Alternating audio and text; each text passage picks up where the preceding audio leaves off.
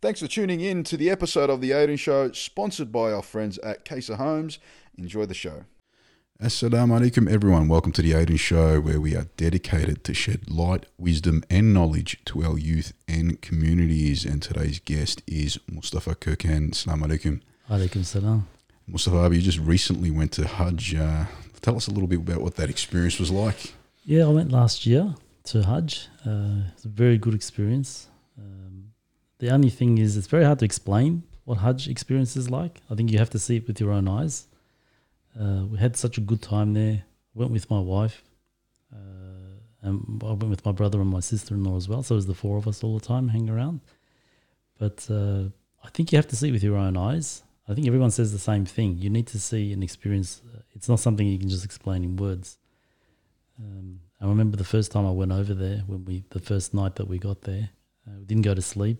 We'd left Melbourne. We've gone all the way there, and then the imam is saying we're just about to enter, you know, the gate and see it, see Kaaba for the first time. When you see it, it's, it's really amazing because it actually looks quite large when you s- first see it from the entrance, Mm. but then when you go in, it's a lot smaller. Uh, but you feel at home when you go there. You feel like you don't want to leave. And that's Yeah. how it was for the, you know, we were there for three weeks there and then we went to Medina, but you, you feel like you don't want to leave all the time. You feel safe there. You feel, you know, comfortable. Yeah, you went with um, Diana 2019, so you went just just very recently. I went in uh, 2018 with Miligurish. Um, I guess the experience when you walk into those doors and you see for the first time, it does really hit you. It hits some people more than others. Like I, I saw a lot of people just around me just crying and you know just Same, amazed. Yeah, um, I think when when it hit me really hard wasn't when I first saw it. I was I was amazed and I loved that m- moment of it, but it was more when I was praying right in front of it and I was watching. Like you, you're directly in front of the Kaaba and your eyes are on the Kaaba as you're praying, and I got very Mm. Exactly. emotional there. That was that was just yeah out of the world experience. Um, yeah, it was really good. I have a lot of videos of that. You do? You're talking about, yeah. So it was, it was my favorite parts time. It was basically do the tawaf, do the prayer, and literally we just used to just sit there and Yeah. watch people walk past. But like you said, when you, you're praying, even to this day, like even now when I try to pray, I sort of imagine myself as if I'm still in front of Kaaba itself. hmm But you're right, it's probably the most ama- amazing feeling that you're actually there. You Definitely. know, um, it's like this is the place that we've been praying to all this time. It's Yeah. Mm. right here. It's right in front of me. Exactly. Exactly. Nothing. Nothing like it. There's nothing like it. Let's touch base a little bit about what you do for work. Yeah, I uh, I, I work for Telstra. Uh, I'm into IT, been all my life basically. Uh, I travel quite a bit for my work. Used to do a lot of interstate travel, but now more in Victoria. But all all networking. I don't deal with phones or anything, but it's just it's IT purely. You're IT. lucky. You're lucky you don't deal with phones. I was in the mobile phone industry. Look, I Yeah. loved it. I was in it um, for about early on when the 5110s came out, and you know those really Okay. big bricks. And then you had the 30. they were exciting. So you had the 3210s come out, and then you had the 80. Well, how I remember it, 8210. 8250 and 8310. And the, the difference between them, the 8250 had a blue LCD and the 8310 had a white LCD with an FM radio. So every time something new came out, it was just Yes. like people come to, oh, you know, this I new want the phone's got radio, the, I want the yeah. radio. I want to upgrade, you know. But now, I little- can't even remember which models I had, but I had the one with the radio. I love that. yeah, one, one of my favorites was a Philips phone. It was called the Philips Zenium. The battery life on that was two weeks, and that's what made it. a- Yeah, that's what was pretty cool about that. But you look at the mobile phones now, the iPhones. I mean, it's amazing that the technology in a phone. However, I wouldn't want to sell them because it's just really repetitive. It's the same thing: the iPhone 10 to the 11 to the 12, the camera difference, you know. So, nothing exciting there. But So- yeah, Yeah, It's got 50 megapixel now. yeah, exactly, exactly. Oh, What does anyone do with it? I don't know. I have no idea. Samsung's got like 100 megapixel or something now. yeah, the, I think the new ridiculous. one, the t- Samsung, the Yeah. 12 or something that's about to come out. I think that's got that 100 megapixel. 100 Yeah, It's you know, 105 or something. It's like ridiculous, you know. yeah. Early on in life, what was your involvement in the communities? Which mosque did you attend to? Uh, early on, so when I was young, you know, we used to go to Coburg Mosque, which is probably mo- where most people all went to. There were no other mosques, or any Turkish ones, any anyway. At least when I was growing up. Uh, but uh, so the first few years went past there. That's where I got a lot of the knowledge in, in my early life. You know, I was seven years old. Mhm. But then later on, we moved on to Broadmeadows. So Broadmeadows was starting. There was no mosque there, but there was a, a committee, and they were doing running classes there for the first few years around like at Upfield High School. So I went there for many years. What's that Um, experience like in Broadmeadows? Uh, it was a lot different because I, I mean I was I was a lot younger at Coburg. I was only seven years old, Mm. uh, and it was a very big class. And like you know, it was a couple, I think it was about a couple hundred people, possibly in the one class. Wow. Girls and yeah, so it was the girls sat on one side, guys sat on the other. So a lot of the people that from those days, you know, they're everywhere right now.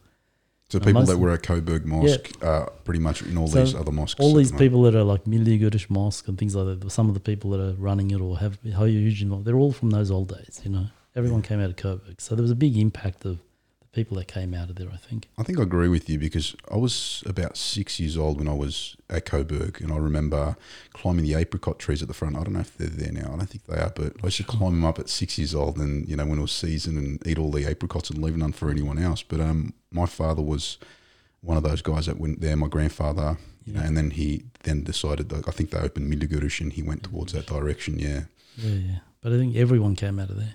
But there was the only one. Um, but then, yeah, went to Broadmeadows, and I was a lot. Of, so in Broadmeadows, I was in high school now. So it was a very different sort of experience. which high school did you go back then? Uh, I went to Faulkner, and then I went to Gladstone Park. Wow, so they were around. So- what what years is? So 81, 82, I was at Faulkner High School, Okay. and then after that, it was all uh, Gladstone Park. Mhm. So uh, yeah, Was Uppy around around those times? Because if you went to Broad Meadows, if you were part of that mosque, I didn't live around it, so I lived in Gladstone Park. So we lived in Camberfield and then Gladstone Park. mm, So because anyone lived in Camperfield, which is the other side of Camperfield, Mm-hmm. you used to go by bus to Faulkner. It was a common thing because Camperfield didn't have its own high school. okay, And then when we moved to Gladstone Park, I went to Gladstone Park High. because it's close, obviously. It's Yeah. closer. But Upfield was there. I had a lot of friends that were in Upfield. And our religious classes were in Upfield High School in the portables. The Bro- the Broad Meadows mosque. Yeah, so Religious before the Broad, Broadmeadows Mosque had the mosque, they, they bought the land. The land was actually there. I think they bought it in 81. Okay, around that stage, uh, but they organised Upfield High School to use their mosque. Uh, sorry, their portables. Mm-hmm. And there's a there was only I think there was only two rooms there anyway. Yep. Uh, there was like a beginners, and then there was a you know an inter- a mixed one sort of. I remember I filled well. I went I went in year I think I did my year nine and year ten and yeah I did my year nine year ten at Upfield. at Upfield. Yeah, Okay. yeah, it was a good experience. So you were- when, when did um Bordy open up? When did Bordy mosque open up? About eighty five officially opened up.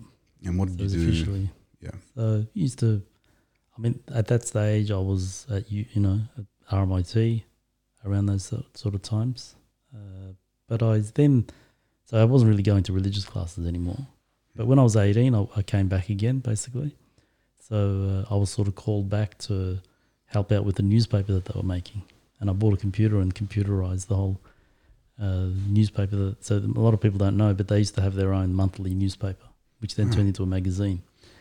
Uh, and it was all done by typewriters and, and photocopiers and things like that. Oh, and then they old would send it to school. a pro- yeah. What were they putting in it back then?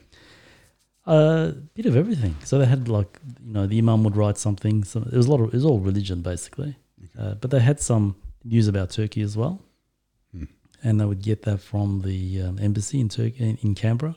So the embassy in Canberra would actually fax over some information about what's happening in Turkey. Because- really interesting. In the eighties, you wouldn't have had Google the way it is now. There was no internet at all. There's no such thing. There was no modem. There was no nothing. You know. So people would have jumped onto this newspaper and you know grabbed Yeah, it and had a look to see what was absolutely. happening in Turkey and overseas. And I think it still existed till early 2000, I think. Uh, but then after that, it disappeared.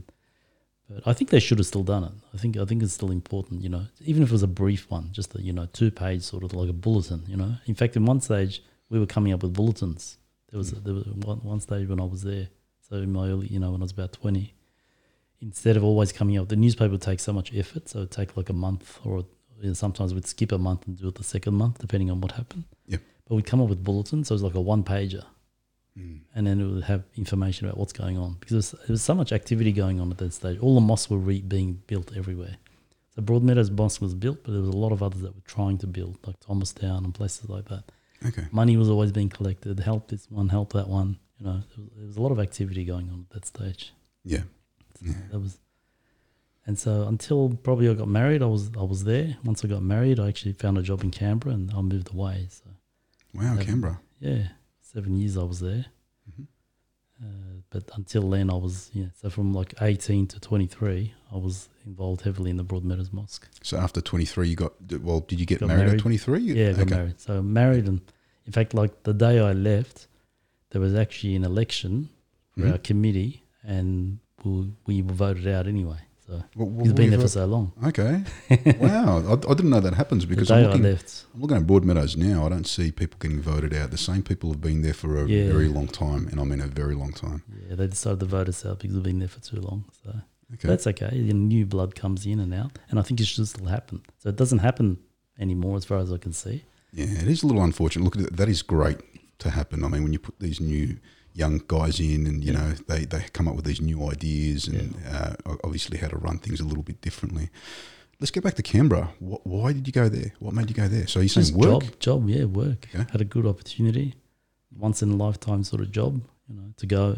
You know, it wasn't just working; it was learning. So it was it was a very different kind. It was IT still. I was in IT anyway, but a very different area, very large scale sort of job. Mm-hmm. Uh, so that's why it was basically you know I had to, I had to take it all.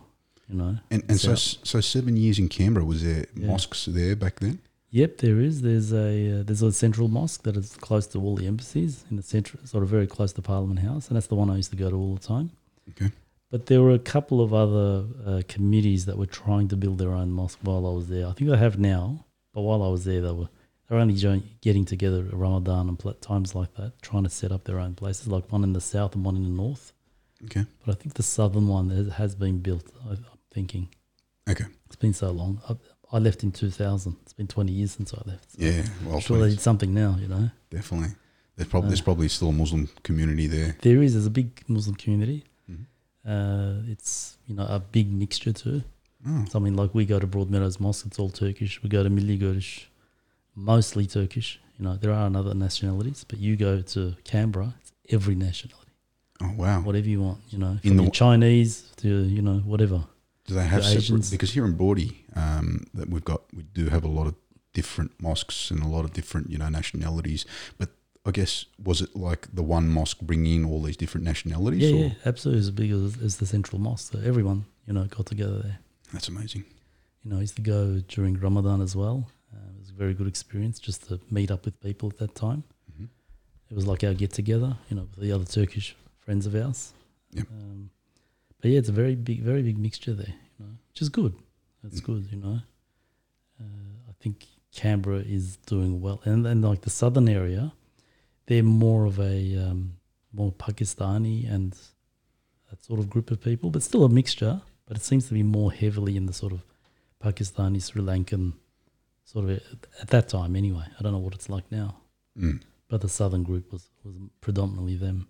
Well, well, here in Melbourne, Canberra, I guess uh, Australia, uh, throughout the years, you've been to different mosques, you've experienced different things. Um, you know, what, what have you what have you found? Like, has your beliefs from the Quran before changed to the way they are now, or you know, in terms of Quran and Hadiths? What what have you come across? What type of information through these mosques?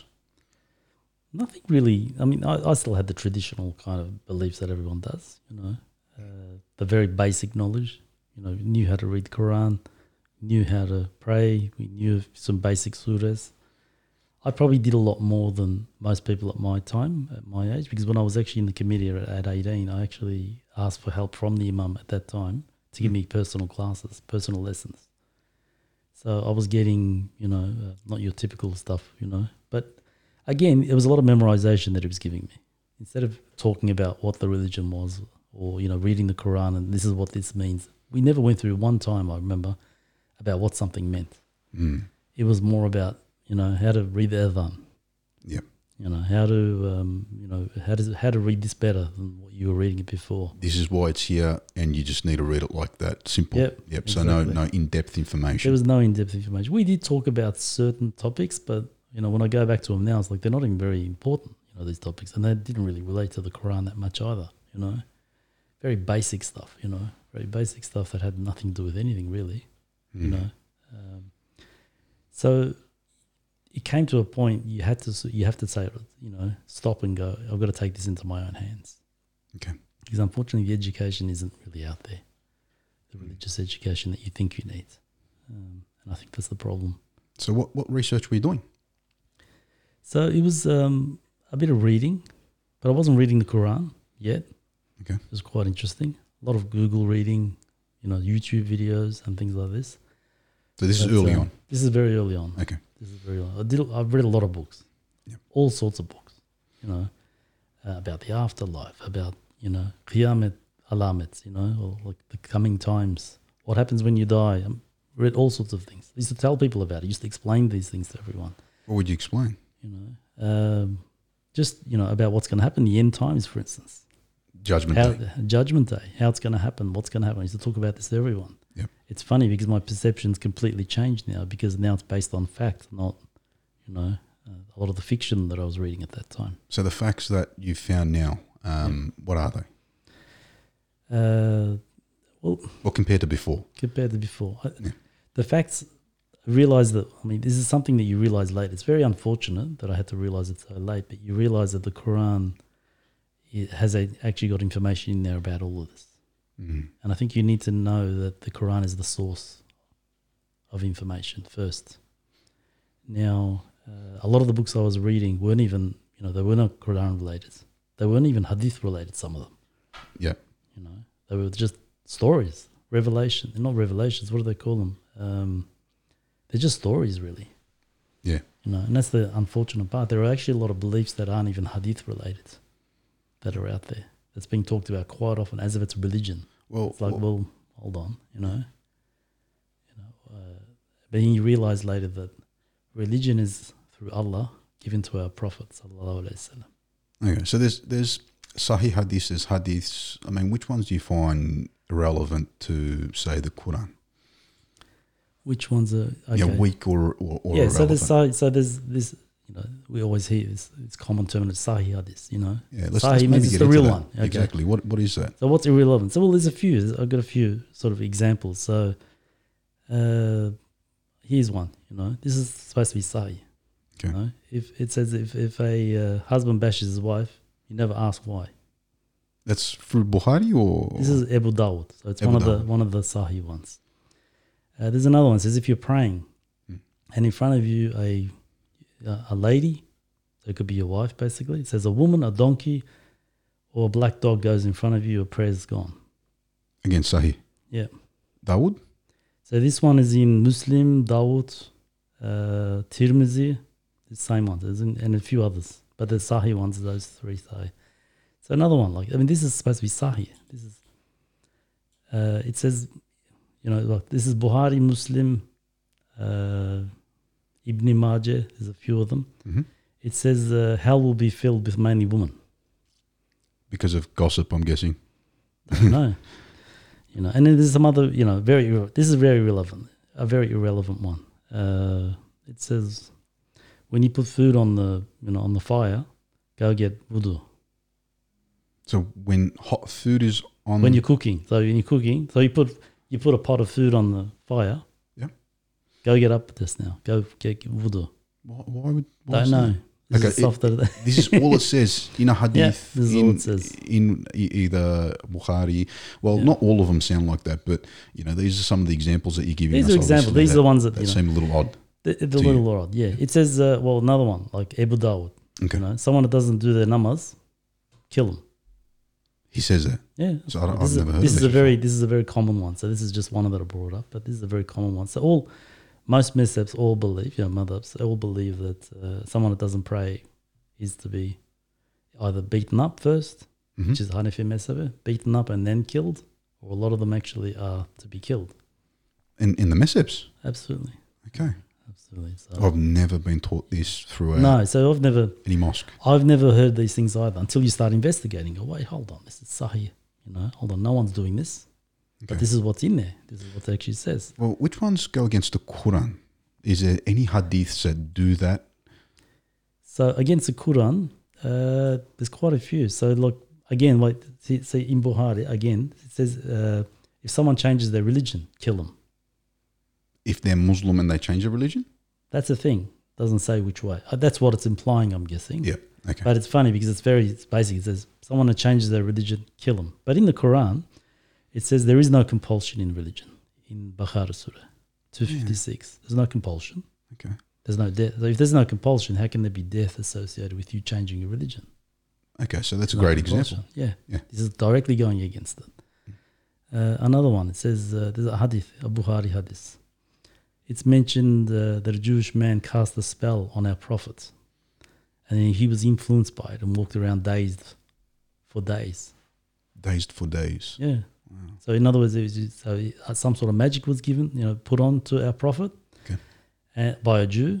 And so he didn't know what he was saying, basically. That's what I meant. So, the dazed part is that. In Turkish, it, it makes more sense to me sometimes because it says he's just walking dazed and without knowing what, what's going on. Do you have the But quotes? Can you quote? Yeah, Pretty so much. that's Buhari Okay. 76 slash 70, uh, 47, it says. It's also in Hanbel, but it's in Buhari. But there's an ayat that actually directly relates to this, that it's not true. Mm. Hmm. So this is saying some magic was cast, a spell was pa- cast on our prophet. And there is an ayat that actually says uh, a treasure presented, uh, so what does it say? It says, uh, y- it says uh, some people will say that you, you follow not a man affected by magic. So it's saying that some people have said uh, that he only is basically saying the same thing. Or does he have a garden from which he eats? And the wrong says you you you know follow a man, uh, a man affected by magic. It's Furqan eight basically. Okay. So Furqan Surah eight. If you actually go into it, these two uh, the ayat actually relates to this particular thing. So in one of them, you're saying the Quran is saying he's not affected by magic Mm. you know, this prophet? Because at that time there was talk about it that they were saying that uh, our prophet is actually affected by jinns, affected by I don't know if you've heard about that, affected by magic, that he's under a spell, and that's why he's coming up with all of these things about the Quran. And at the same time, there's a hadith that come out and says, yes, he is affected by magic. You know, how could this be? Hmm. So, what do you think someone should do when they come across these type of hadiths when they're looking into research and they come across the Quran saying one thing Yeah. and the hadith saying another? Well, ob- obviously you've got to take the Quran first. Okay. So this is uh, so this is the problem with it that What do you Although say? we've said sahih, so we've said that they're actually true hadiths. How can this be true? So there is no such thing as automatically saying they're true. You can't just say Buhari is all true or Abu Duat is all true. You've got to relate it to the Quran. So if this hadith actually go against the Quran, well, then how can you take it? You can't take it. You've got to take the the uh, the Quran ayat. Is it, is it because the Quran um, came to us early on during the prophesied, well, after the prophesied and passed on, um, compared to, say, the hadiths coming, you know, for example, Bukhari, I think, got some of these hadiths 200, 200 years yeah, later. Yeah, that's right. Again, what so hadith were put together. So the hadith suppo- supposedly existed all this time, but they're third hand information. So the hadith are never written by the prophets. It's people that have seen our prophet or people that have heard of our prophet say something Hmm. and they've tried to memorize it. And then 200 years later, you know, Buhari, Abu Dawud, you know, all these people basically collected hadith and put them into a book format. let's tell some of You're these talking guys that about don't 20 years. don't understand too much about how it's really happened. There is a lot of people out there. So, for example, Buhari would go to someone, get the hadith from him because he'll also ask him questions like, "Well, who did you hear it from? That's And right. Who did you hear it from? And what were they doing?" And you know, He'd try to find the chain basically. Mm-hmm. Yeah. So he'd work out the chain and then work out who actually first uh, narrated that particular hadith. And then they would look at the character of the person. okay, So the character of the person would be, you know, okay, yes, he's a trustworthy person and the chain is strong. That's how we take it somehow. It's That's the most basic way of explaining it. It goes in a lot more deeper, Yeah. but that's their basic science that is it a trustworthy source and is the chain, you know, a proper chain? Hmm. Uh, I mean, there are there are stories that Bukhari had a million, you know, hadith that he collected, and okay, he only has a few thousand that he's actually kept in the end. So he's actually thrown away a lot of them. oh, okay. Well, You know, I mean, some say a million, some say six hundred thousand. There's, a- there's a few mixed stories, but you know, Yeah. half a million we'll say that's the that's the basic minimum that he's actually had in his hand, and he threw them away and ended up with a few thousand. okay. the information I got, I thought Sahih um, through Bukhari was, I think, seven thousand, and Yeah. the non well the. s- The non-Sahih ones um, were roughly about the same. I don't know the numbers, Torn, Yeah, but um, um, very mixed numbers with it. So, So, but just saying they're Sahi and say they're all Sahi, obviously it doesn't work. You know, if I can just if I can just open it up and have a look and find certain things that are directly against the Quran, it can't actually happen. Is there any more examples you have of h- hadiths that go directly against the Quran? Yeah. Like with, with some of the research that you Well- might have done. Well, a very basic one. Uh, it says, "I heard the Messenger of Allah saying, this is Buhari in eighty nine. Mhm. Uh, I heard the Messenger of Allah saying, Those who will receive the most severe punishment from Allah uh, on the day of resurrection are the painters. Are the painters? Oh, the Yeah. ones that do the photos. Photos of picture. Yeah, we hear this a lot. a I've- lot. But it yeah. says the most severe punishment. So there's, a, there's an ayat that talks about this. Not this, but it tells you who gets the most severe punishment. Okay. It's not the guys that make the idols. It's, It's the talking ones about that painters. Yeah. the painters. yeah. Okay. Uh, and, it's a, and there's an ayat in Nisa 4. Yeah. Okay. It's the the fourth surah. It says, Indeed, Allah does not forgive association with Him. So, association as in shirk, this is what it's talking about, Hmm. does not forgive association with Him. But He forgives what is less than that from who He wills. Hmm. Okay. So, He's saying that, I mean, I'm not going to interpret it. It basically says, Anyone that commits shirk is not forgiven. Anything under that can be forgiven.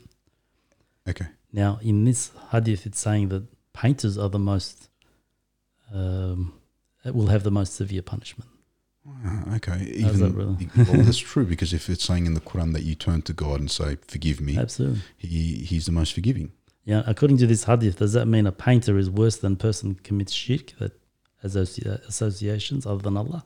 Yeah, I guess I guess that does raise a question, doesn't it? It- it is. It's very, um, you know, I think this is a basic, and this is Buhari. So I'm not cl- quoting any of the weaker ones. These are Sahih Buhari hadiths. hmm Um, yeah, that's Well, we've got we've got um the Dajjal. I guess I want to touch up on a little bit of that. Um, you think is Jesus going to come back? Like, is there things mentioned in? We know this through hadiths that you know Dajjal uh, is going to come, Jesus is going to come, Mehdi is going to come. With the information that you've looked into in the Quran, what do you believe? Do you think Jesus will come back? So th- this topic is one of my favorite topics Oh, it is. before I started researching. It's great that we're talking Yeah. about it then. I used to love it. I used to read everything about this. You know, when did that gel coming? Even tr- you know, there were there were a lot of people actually trying to work out when he's going to come. Okay. You know, and a Oh, lot of them were at these times. the I'm going back TVs like and the 30 years ago. Tall buildings and Yep. okay, 30 years ago, I used to read this stuff all the time, tell people about it. Jesus, you know, Dajjal is almost here, waiting for Jesus to come back, waiting for the Mahdi. I was waiting. Yep. Uh, but after researching, you find out that Dajjal is not even mentioned once ever in the Quran or Mahdi. Jesus is not mentioned about coming back. He's actually, it- there's actually ayats that tell you he's, he's dead, he's like dead. dead. He's Yeah. in the grave. That's Absolutely. it. Finished. Yeah. Which ayat? So, um, so there's a few of them. So there's one. If you go to uh, the third surah, Ali Imran 55, it says, uh, "Oh Jesus, I will take your soul and raise you up to me." Okay.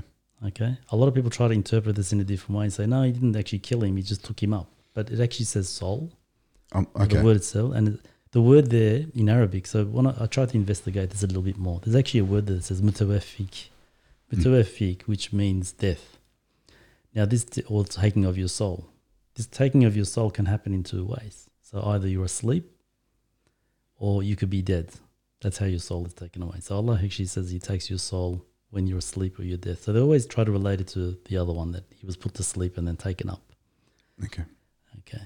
Um, So while he was on the cross, well, He was never on the cross.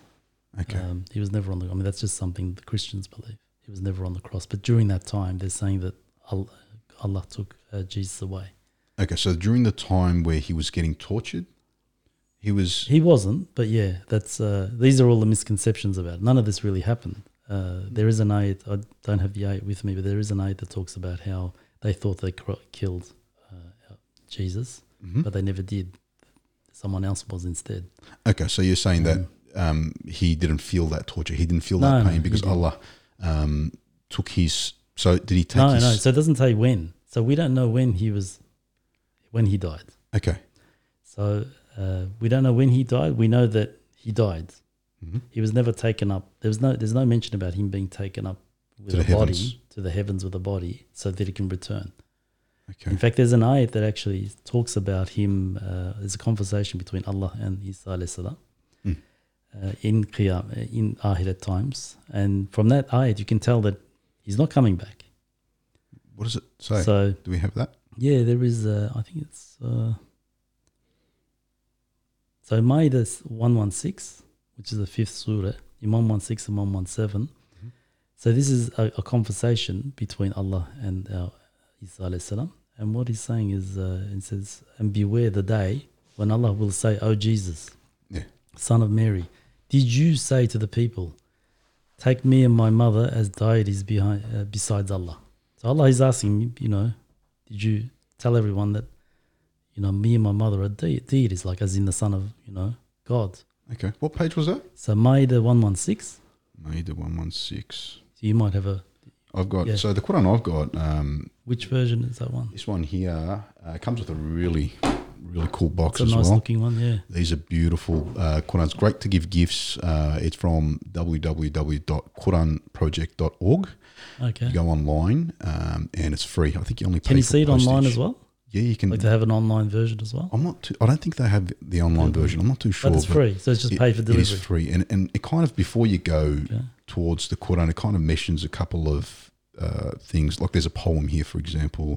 My mind ponders and contemplates dwelling on the reality of life, yet nothing is as scary as the realness of the ever living, his closeness, his knowledge of my inner self. The insides tremble and frighten at this reality. I awake sometimes, I hear nothing except my heart beating. Beat after beat, it beats. One thought is flowing in my mind. All that my mind and body desires at this moment is to stand, to stand before Him. This feeling I wouldn't exchange for the world, to fall prostrate and praise Him, tell Him I love Him and long and am longing to meet Him. Life is a journey with many intended ambitions, yet mine is simple to meet my Lord when I am closest to Him. So, very, very beautiful Quran. Okay. Something um, that I've is this gifted- like in the beginning the this is, preface this is sort the of thing? beginning, yeah. someone's so written this you've got the introduction. He's put a poem in there. Um, I've gifted a few of these to some uh, to some non-Muslims that have been interested. that have That's actually asked for it, um, and yeah, and it's it's definitely something that I recommend uh, a lot of people help. Uh, uh, I guess the project with you know you can you can donate or you can buy one yourself and just hand it over to a non uh, to a non-Muslim. so is that a particular translation of their own or is it like one of the the common ones like the sahi international So this the is yusuf ali Uh, what does it say? Uh, Edited by with sort of introduction of Quran translations. like is it a By new A- translation It, you know? Yeah, it could be. It says El Mehri, so A dot B. Well, let's go into Going, the, going to say uh, Maida one one six. okay. No, the one one six. I mean, it'll be the similar. It'll you know. I just want to see what sort of uh, We got to look for it in So the introduction. five. Yeah, Do you know what page it is? no, because it'll be it'll be different because it's a uh, the translation books are all different pages. Okay. So the fifth surah. this surah Al Maida. There it is. It is page ninety-eight. So let's go Yeah. into ninety-eight. And then go to one one six and one one seven. One one six. Just see if it, you read it from there. See if it's a newer translation, it might be much more simpler English. Okay.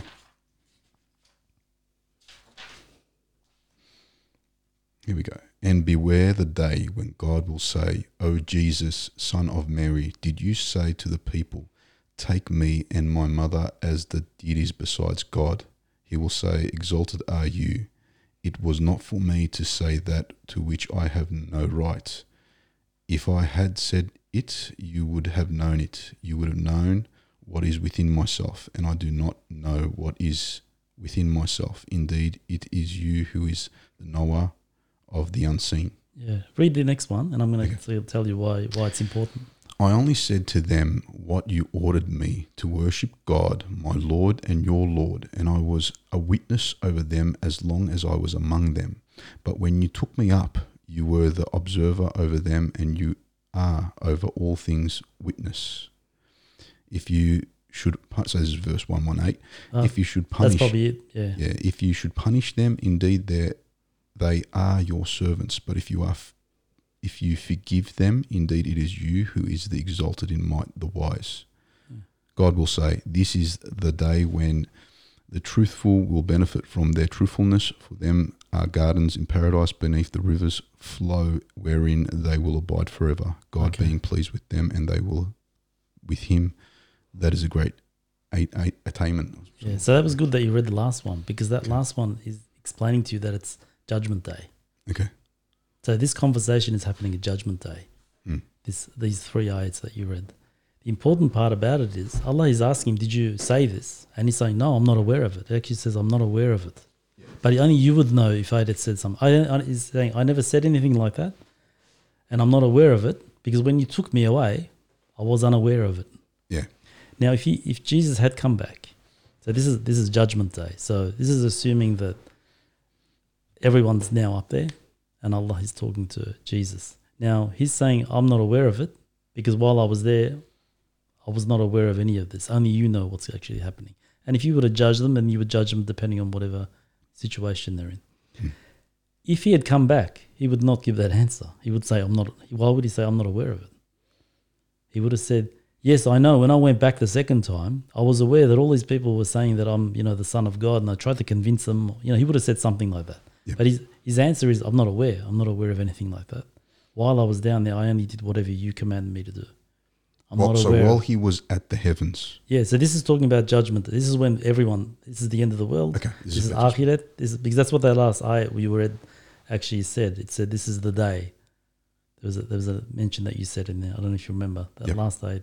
So it's talking about Judgment Day, and Allah is talking to uh, Jesus. So this is after everything. The whole world's gone. The universe is gone, and we're now on Judgment Day. He's saying, "Did you actually say to the people that you and your mother are deities? In other words, the sons of God, and you know, uh, basically, I mean, most people think He is God as well." Okay. And he's saying, "I'm not aware of it." because when you took me up, I'm not aware of what happened after that. Now, if he had come back, he would have said, I am aware of it, but I never told him that. Yeah. So he's saying, Well, if you took me, I don't know what happened. I never mentioned anything like that. I don't know what's going on. But you you judge them however you're going to judge them.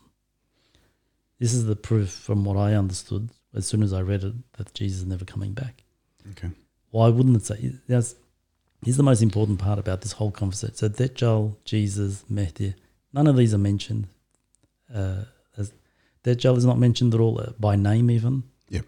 Mehdi is not mentioned whatsoever as coming back at all and Jesus is just talking about his death not talking about him coming back now such an important topic like this you would think that it would have some sort of detail Mm. probably a lot of detail but let's say some at least and it's not there. None of it's there. Not, not even a mention of it. yeah. You know. Because Um, even even Muhammad Sallallahu flying to the heavens on a horse, um, speaking to God, you know about about the prayers. Um, ah, I guess so thi- this is Miraj. yeah, Or- you know, I, I, I don't know if that's also in the Quran or not. I, I don't No, remember so- re- so- reading it. No, so Miraj. Uh, so the Miraj conversation or the Miraj uh, thing is always related to another surah, surah called Isa. Mi- Isra. Miraj is a, a night. Is that meant- is, is the word Miraj Turkish or It's um, no, it's, I think it's it's the same word. what's the definition of it? Miraj. So Miraj is the um, what was the explanation of it? It's actually the uh, the ascending or something like that. Okay. Um, but the problem is, so it's always related to another surah called Isra Surah. So they always talk about Isra Miraj. Yeah. There's- there's- look, it's in the Quran. It's in Isra Surah. The problem is Surah Isra. it- There's one verse about it, and the verse uh, it basically goes like this: "There's glory to God who takes his servant for a journey by night from the sacred mosque to the far, furthest mosque, whose precincts we did bless, in order that we might show him some of our signs. For he is the one who heareth and seeth." That's it. That's what the Quran says. Okay, There's no mention about him going flying anywhere. So you, I don't know if you know the whole story. So the whole Miraj story is that our prophet was woken up at night one night, taken to Masjid al-Aqsa, which actually means furthest mosque. That's actually the meaning of it, furthest mosque. furthest mosque. Um, so when I investigated this a bit deeper, and I used to love this story, so I used to tell this story to everyone Okay, until I found out that this story doesn't really exist. hmm. Um, I want to hear this. yeah. So he's taken to Masjid Al-Aqsa, where he actually prays, and there's different versions of this. I've read many different versions of it. There is doesn't seem to be one. He's doing. He he actually prays with uh, Musa alayhi salam and Isa alayhi salam at Masjid Al-Aqsa, and he prays with them. And after the prayer, they both have, and there's a different version. Some people will say, "I've never heard this before." I've read many of them, but Mm. there's one version I'm ex- um, uh, where they actually have wine in their hands, and they're offering it to our prophet, and the prophet says, "You know," and then they go, "Oh, hold on, we can't offer it to you because it's not, it's forbidden for you." Hmm, because he's still alive and You're still alive. It's, you know, you're not allowed to have it. okay. He says, okay. And so they drink it. And then this horse Burak comes again and they take off and they go up into the heavens. But as they take off, the, uh, there's, there's actually a stone in um, in Masjid al Aqsa, they say, which is actually still up in, it, it- it actually is floating. There's no such thing. What do you mean floating? So with the point where our prophet left with the horse is a particular rock. Yep. And as that horse lifted up, apparently that stone never touched the ground again. Mm, This is a, a myth okay. that people still believe, because whoever goes over there has a look that yeah, there's one part of it that's sort of sitting up, but the rest of it's actually touching the ground. So Okay. it's just a rock, like you know, a big a big stone, you know, massive stone. I've never s- I've seen pictures of it, so it's not up in the air. There's no such thing. Yeah. Um, Well, so where, where where is this rock supposed to be? in in Masjid Al Aqsa, Okay, they're all there in that precinct. that's interesting. I've never seen it. Yeah. Okay, So you've been. I've been. Oh, there you go. So they never Oh, talked no, about I'm the story. sorry, I've never been to Aksa. Oh, okay. No, no, no, sorry. no. No, yeah, yeah, I was I'm going to say confused. I'm confusing myself with uh, Yeah. something else. No, not in not in cowbell. or Not in anything. This cowbell, is a yeah. Masjid Al-Aqsa. Okay, okay. So then he goes up into the heavens with the, the horse, and they go up to the seven heavens. And as they're going up, uh, he goes and sees Allah. Okay. But at that time, time Jibril alayhi salam can't go with him as well. Wait, so Burak takes him to Masjid Al Aqsa. Yep.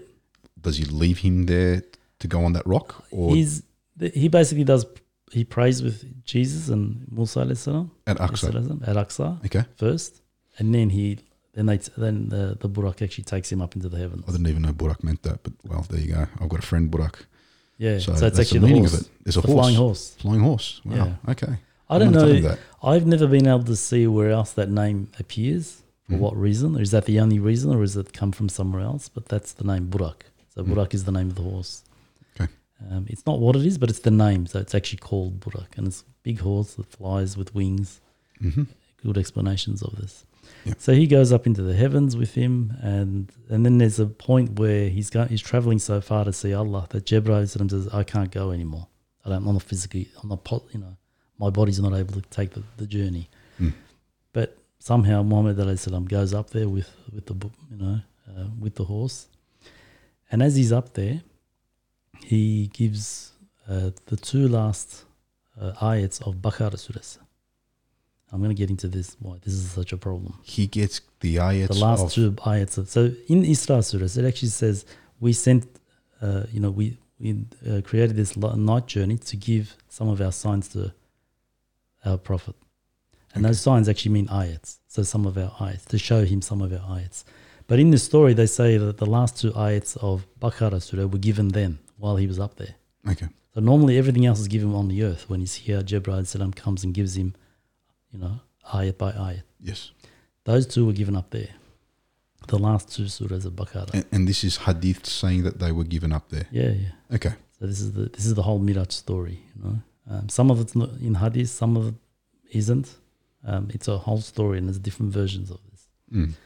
So as he's uh, so he gets the last two surahs, but at the same time he's given uh, the amount of times prayer is supposed to happen, fifty times a day.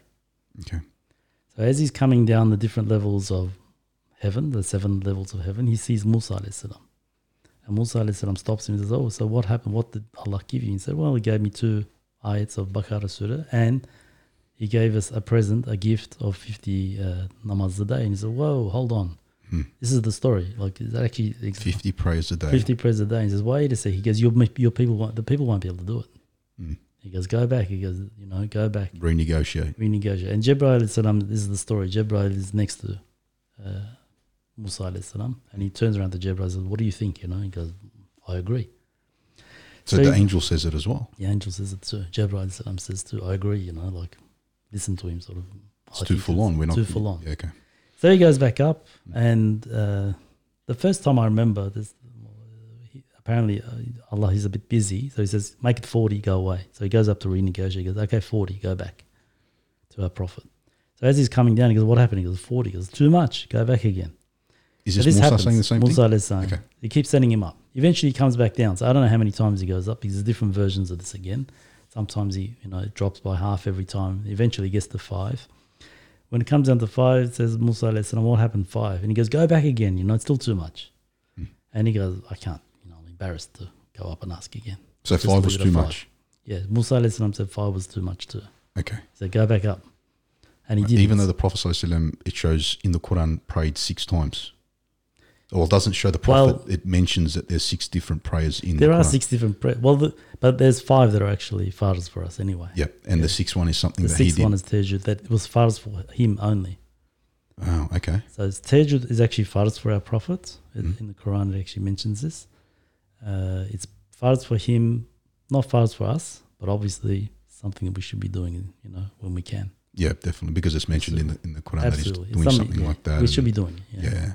When you got time, do it. Or, you know, during Ramadan, for So, instance, so you what, should do what, it. what do you anyway. do? You wake up in the middle of your You sleep. wake up after, yeah. So after you've slept and woken up, that's when you do it. Minimum of two rakats. what time, roughly? Um, you, you have to have slept. Okay, so uh, an hour or two hours doesn't yeah. matter. Just put your alarm on. You have to have slept I and guess woken the, up. the reward would be better if, if it's like deep sleep and the Yeah. alarm goes off and you wake up and you know, yeah, it's going to be like you know, two a.m. in the morning or three a.m. in the morning or something. yeah, You know, you're pushing Probably, yourself. yeah. I've got to get out of bed. I have That's to right. pray. I lost I mean, my that shows commitment. Yeah. you know, and um, there's more to it than that. So uh, I think it's also your mind is a lot clearer at that time, Hmm. and that's what it really is. It's it's got to do with the clarity that you have. Okay. Middle of the night, you don't have many other things to think about. If you got up and started praying and thinking about what you're praying with, it's going to be a very uh, thoughtful sort of prayer. Definitely. you know, and that's what it's really about. Definitely. So uh, he's given the five. Uh, so in the end, he says, "That's it. I'm not going back. I'm going to stick with the five. Mm. and he comes back down. And so the problem with this whole story, I found, and I used to love this story, and I used to explain it, and I thought it was, you know, real. I thought this is how it was.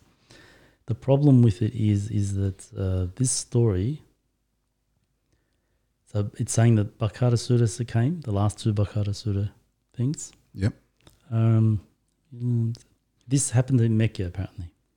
So during when he was in Mecca, this actual whole event happened. This whole event. This whole event. So this Miraj thing happened while Pegam our Prophet was in Mecca. The problem with this is Yeah. Medina came down while he was in Medina.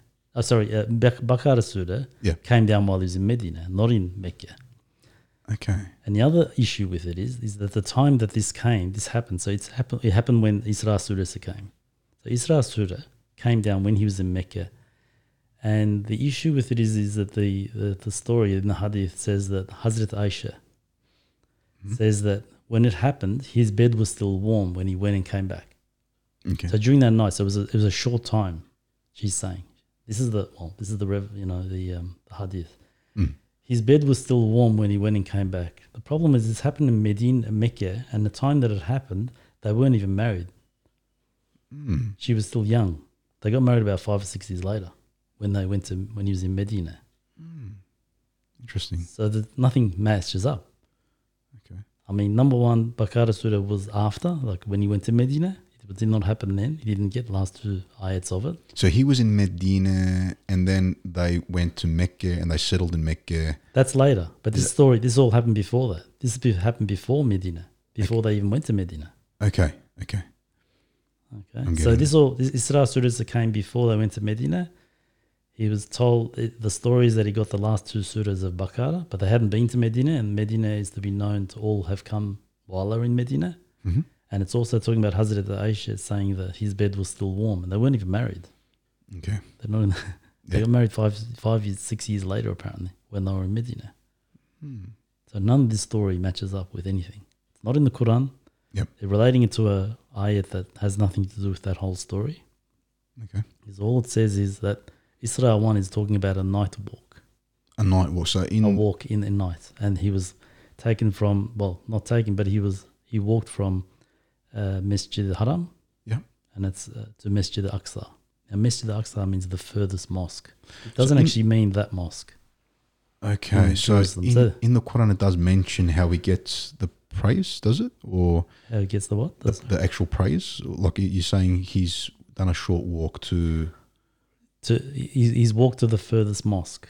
Okay, So Masjid Aqsa. The, so and when researching this, I found out that Masjid Aqsa that exists there now never had that that mosque didn't exist, and it never had that name Masjid Aqsa until about eighty years later, after our Prophet died.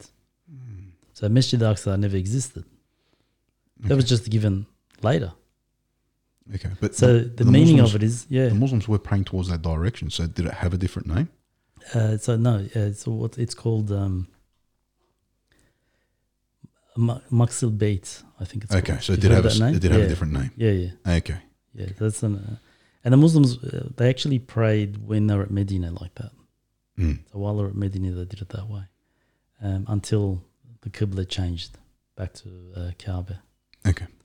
Uh, but it's not Masjid Aqsa, and there's no mention of it anywhere else. But the word, the meaning of Masjid Aqsa is the furthest mosque, Mhm. and that's what it's talking about. Now, um, that mosque being created 80 years later and then given that name, you know, that's what history tells you Okay. when you look at histor- history of when it was built and what happened and everything, that was the that was the name given later. Uh, but it's just talking about the furthest mosque. Yeah, because people say he couldn't have walked that far from you know. Yeah. look, it- it- Allah could have made him do it. yeah. I agree. There- we do yes. believe in miracles, of course, yeah, through Uh, prophets. but uh, there's nothing to show that it happened. Mm. Now, why why is it that Isra Suras it doesn't explain more about it? Why doesn't it say that we sent him up into the heavens? So it why doesn't isn't say it- that. No, not at all. Okay. Why doesn't it say? It said we, he walked to the. He went. It was. It says the night walk. So the night walk. This is what Isra is. The night walk. He walked from Masjid Haram to the furthest mosque, Masjid Aqsa. Well, that's what Masjid Aqsa means, the furthest mosque. Mm. And apparently, this was a common practice that he did then anyway. He d- apparently used to do it quite often, where he would go to different mosques around further away. Hmm. And sometimes he would go, you know, to the. So we, you've been to Hajj. So did you do Umrah uh, any other time besides the No. first one? No. No? Okay. No, no. So, so when you were there, did you do Umrah again? What do you Did- mean?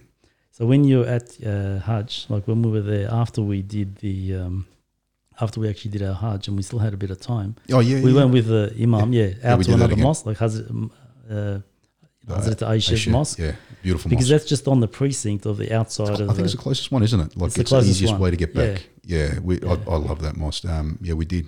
you went there, okay, Yeah, and there's the Hudaybiyah, uh, Anash, you know, the, the, the agreement there, they also That's that right. mosque, yeah, okay, so when Because you I go think there, they- that's on the precinct, yeah. I think they walked and turned back. come back, Yeah, there was a story about that, and um, you said we when we went with Mindigo, to sh- some organisations they go to Medina first. We Yeah. went to Mecca first, and then We we, went to did that too, Medina. yeah. yeah. we stayed there I think five days, which was just enough. Same. Yeah, exactly the same, five days again, Medina. yeah, So we pretty much did the same thing. Yeah. We we saw the uh, people from Miligurish as well, and they were with us at the same time. When we were at Mecca, we were at Mecca. We Hassan went to Hoxha. Medina. Hassan Hoxha was yeah. there. Yeah, he's I a saw him. champion. Coincidentally, saw him up in the Masjid al-Nabi upstairs, Wow, just as we walked up there, and he was just sitting there. Ah, he's a beautiful Yeah. man. Yeah, it's very good. So, coincidence. Yeah. So look, um, we got to we got to touch base in, in a lot of things. Is there anything else you want to mention about th- this subject? Or So yeah, so uh, just briefly, so the Okay. name was Beit Maktis. Yeah. That's where we used to do, and that's in that direction in Jerusalem. That's where we used to point towards uh, doing our prayer. Yeah. Not necessarily Masjid Aqsa. It's Beit Maktis. okay, That's probably out. I mean, there's a lot more about it, but that's you know, uh, we don't have enough proof. how That's about what- look? Another thing that really gets me thinking is the grave. Like, are we going to? Because you know, going to Jumars and going to some um, convert, uh, sohbets and you know where you, you would sit down, you'll listen to the imam having this conversation about the torture, the torment that you're going to go through in your grave before, like I, when you pass away, for example, um, Yeah. the angels are going to rip your soul out, and they from can your either body? Yep. yeah, they can either have a whip with fire and they have scary faces, and then they take you to your grave and you have a spider, you have this smelly creature with one eye or blind or something like that. Um, yeah. so I think there's a lot of detail explained there that doesn't exist anywhere. But yes, you will be ripped out from your body. There's a lot of explanations about that. in the Quran, Um, absolutely. Yeah. Okay. I mean, de- you're ripped out of your body depending on how you are. It depends on how worldly you are. Wow. The more you're stuck to your worldly life, the harder it's to take. You know, it explains something like that. I- Drinking the I don't water. remember exactly where, uh, but yeah, there is explanation of that. But the other details that we have about, you know, um, the spiders and this- there's not there's none of those sorts of explanations. How about that water just before you die? If, if there's a water that's Never heard because of it. Growing Yeah. up, I in heard the about it, Turkish but community- yeah, I never read about it. that's all I heard. Yeah. You've got a glass of water. It's got Yeah. snots in it. It's disgusting. It's filthy. Um, heard about it, never read it, never okay. found it. If it's somewhere in the Quran and I haven't seen it, I don't know, but I've never seen it. Yep. You know, um, the other thing is uh, the punishment in the grave. So there doesn't seem to be any punishment in the grave, according to the Quran. Um, Okay. So it explains it very differently in that, in fact, there's, uh, you know, normally, at, normally it's explained that people at, uh, at our Hira time, so the time that we actually um, wake up again, when we're all brought back together. Is that mentioning the Quran? So there's going is, to be yeah. a short type Yeah. of sleep, or That's right. It's basically a sleep, and I haven't, I haven't got the ayat for that, but That's um, okay. but it's basically a short sleep, and it makes sense because we're going to be judged on Judgment Day. Yeah. that's what Judgment Day is. When everyone wakes up again, why would you be judged again? True. So you're saying You know? you're going And to there is no ayat about it. Yes, so, so- it's, it's like living two lives, being That's here right. twice. Yeah. So you, you're out there, and then you're Yeah. in, in the grave, and you're living that Yeah. as well, and It's then a you're sleep. getting judged. Yeah. Yeah, it's a sleep because there's an ayat that says, "Who woke us up?" Like during Judgment Day, people are actually saying, "Who woke us up from this sleep?" Mm. Um, you know, there is an ayat about it. I just yeah, I didn't read write. You know, I didn't write down some notes on that. How about how about the hadiths? So some of the Sahih hadiths that you know contradict each other. You know, they're, they're having a little battle Yeah. against each other. Um, you know, because we There we come is. across some hadiths from different mosques, different imams say different things. Um, do you- have you come across any of them that are, that are different? There is, um, there is. There's uh, like there's one. That, there's many about. There's actually quite a few actually that I came across. hmm But like one, uh, there's actually a a ritual that they used to do during our prophet's time. Well, I'd say ritual, but a health thing where they used to actually take remove blood from their body. Okay. I don't know if you ever heard about it. It's called hajamat. Yeah, And what it is they remove blood from their body, and apparently it helps them I'll do remove that. Oh, toxins out of their body. I, I do that. Yeah, so you? I do it. Yeah, I, really, you I- actually do this? Um, it's Chinese medicine. Like it's something that's been Okay, there for yeah, it thousands is. of Yeah, years. so you actually do it. Okay, so ap- do. apparently it was practiced then. Even our prophet used to do it. Yeah. And it was and It's there's that- proof okay. that it was before the prophet, so it was around. Yeah, it before. must be. Yeah, it's yeah. not. It's not our prophet. Our prophet didn't come up with it, Yeah, but it's it's explained something. but I, I sometimes get clogginess. Um, you know, when when I'm overworked, when I'm overstressed, whatever it may be, and I've got cups done on, like I've shaved my hair, put a cup on my head, around the shoulders or areas that you know. Oh, so um, you use a feel- cup and, and do it. They they put the cup on, so they'll heat the cup up, put the cup cup on, take it off, and it allows the skin to be soft softened. Yep, and then they get a Gillette and start, you know, cutting little. cutting it. Yeah, that's right. I've And seen they that. put the cut back on, and it gets out all this really gooey bad Gooey blood. blood. Like That's it's right. it's That thick, it's a toxin, different yeah. color, okay, it's the exactly. same thing. And so what it does apparently it recreates um, blood into those areas. Um, so yeah, uh, really looking into it a little bit. It How are looks you like something- getting it done? Are you doing it yourself? Or you doing- no, I go. There's a there's a brother Murat.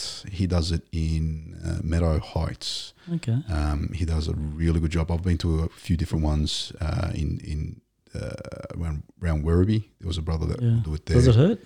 Um, not really. no. Well, the head one it feels really tight, uh, and he he asks you though. He's like, "Is this is this really tight?" Because it does give you a like it, it can give you a headache if it's if it's that Yeah. that tight, and you ad- adjust it a little bit so that you, you feel a little bit more comfortable. But um, it doesn't go for too long.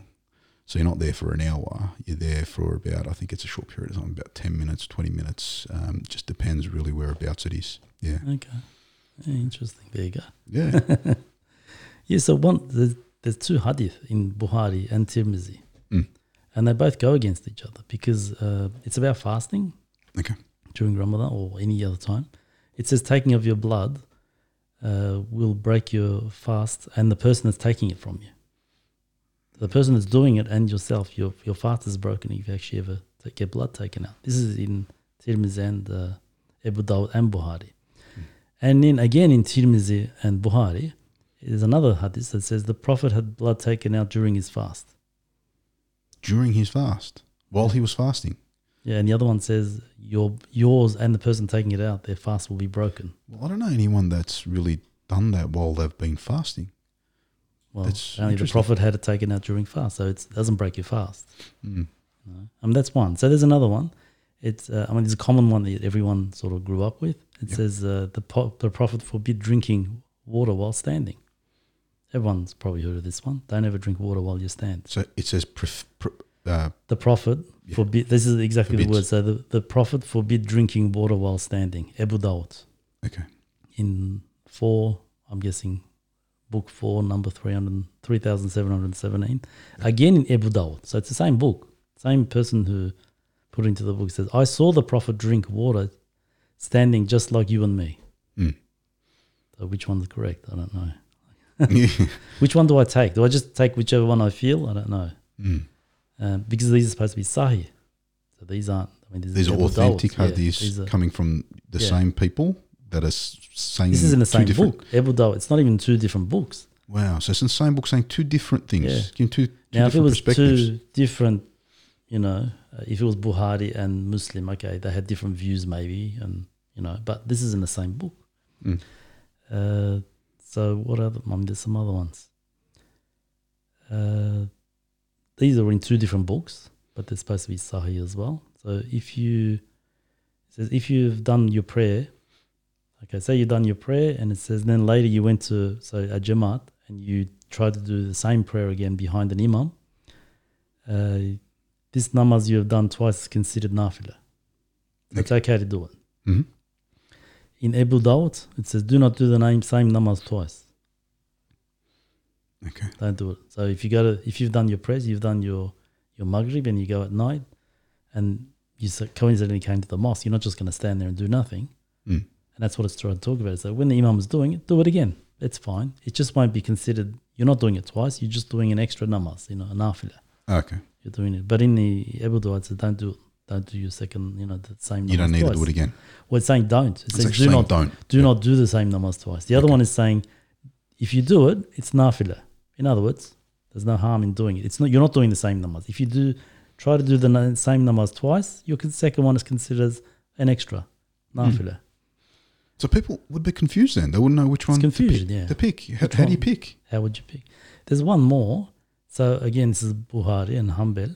Mm. says our prophet said uh, animal hides that are processed uh, uh, and are clean. Okay, so it says animal hide that has been uh, processed are clean. This is what our prophet is actually saying. It says then he came across a dead sheep, our prophet, and he's telling the people there, he's saying, why don't you make use of this hide? Mm. You know, it's a dead animal because you know how we don't normally eat. Like if it's a dead animal, you're not supposed to eat it. So the people weren't actually obviously. This is what the story is. I'm thinking. Yep. They look at the dead animal. They don't want to touch it at all, and say, "No, it's use the hide at least. It's dead, but you can use the hide. Take the skin off. Do something with it." Okay. But in another hadith, it says uh, the Prophet said, "You are not allowed to make use of dead animals' skins, hide, or nerves." Hmm. So which one is it? You know. Yeah. So some people would wear that around them and some people won't. I'm Well, guessing. yeah. Which one is it? You know, um, our prophet has said both ways. I Could he think- have said both ways? Yeah. Not really. Well, look, do you believe in any hadiths? Is there anything that, you know, may. yeah, yeah, of okay. course, of course, absolutely. Um, Which ones? well, there, here's one. Uh, there will be people after me narrate, narrating you some words from me. This is a very interesting one. Hmm. Present their words to the Quran, it says. This is a Present hadith. Their words to the Quran. So it's saying there will be people after me narrating you some words from me. Uh, present their words to the Quran. Take the ones that accord with Quran for granted. Yeah. Do not take the ones that contradict with Quran. Who's it's- that from? So this is Sunan, Sunan. Sunan Okay. hadith. Uh, it's so he's, this is basically saying any hadith that is attributed to me, Mhm. presented to the Quran. If it matches, then it's it. If it doesn't, it's not from me. Is this a Sahih hadith? Yeah. Who's Sunan? I've never heard of that. Sunan is another one. So Sunan, there's actually a few. Yeah, there's, Okay. well, there's about six uh, Sahih ones. Yeah. Although, even the ones that aren't, but these are the ones in Qutb al Sittah, Okay. from what I understand. Um, but even saying that, there are other hadith that they consider Sahih from other people as well, because it, it doesn't really have any. do- It, in the end, it sort of has more to do with where it came from, Mhm. and the chain that's actually in between. It's just that, that when they talk about Buhari Muslim, they just say that they're all Sahih. You know, they're all being worked out and filtered through sort of thing. Okay. It doesn't mean that a lot of the other narrators are not Sahi. It's just that some of them are, some of them aren't. They haven't sort of been, you know, uh, checked too much. Yeah. Uh, but you So- know, as so you can this see, one some is- of the examples you yeah. can see, even the Sahi ones, we've got problems with some of the Sahi So, ones. so this yeah. one's saying let's let's reflect on a little bit more. Yeah. It's saying that if it matches, if what I say matches up with the Quran. Yeah. So we've got some of these mess-ups that say similar things, like Ma- Malik would say something, and you know Hanifis would say something where. If I'm wrong, if you find my information to be wrong from the Quran or from you know whatever, it's like you know disregard it. Um, is that what it's? Is that that's what it's similar to- saying. Yeah, that's what it's saying. That's what huh? it's saying. Okay, so the Prophet even says, "Salah said Of in this course, hadith." yeah, of of course. And he's saying, I mean, he's saying, do not take the ones that contradict with the Quran, obviously. Yeah, because I mean, Quran's number yeah. one. So going back to the question, do you believe in any hadith? Well, of course I would believe in this one. Look Yeah. what he's saying, you know. Why, you know. Um, there's another one, like one that I remember a while ago. Hmm.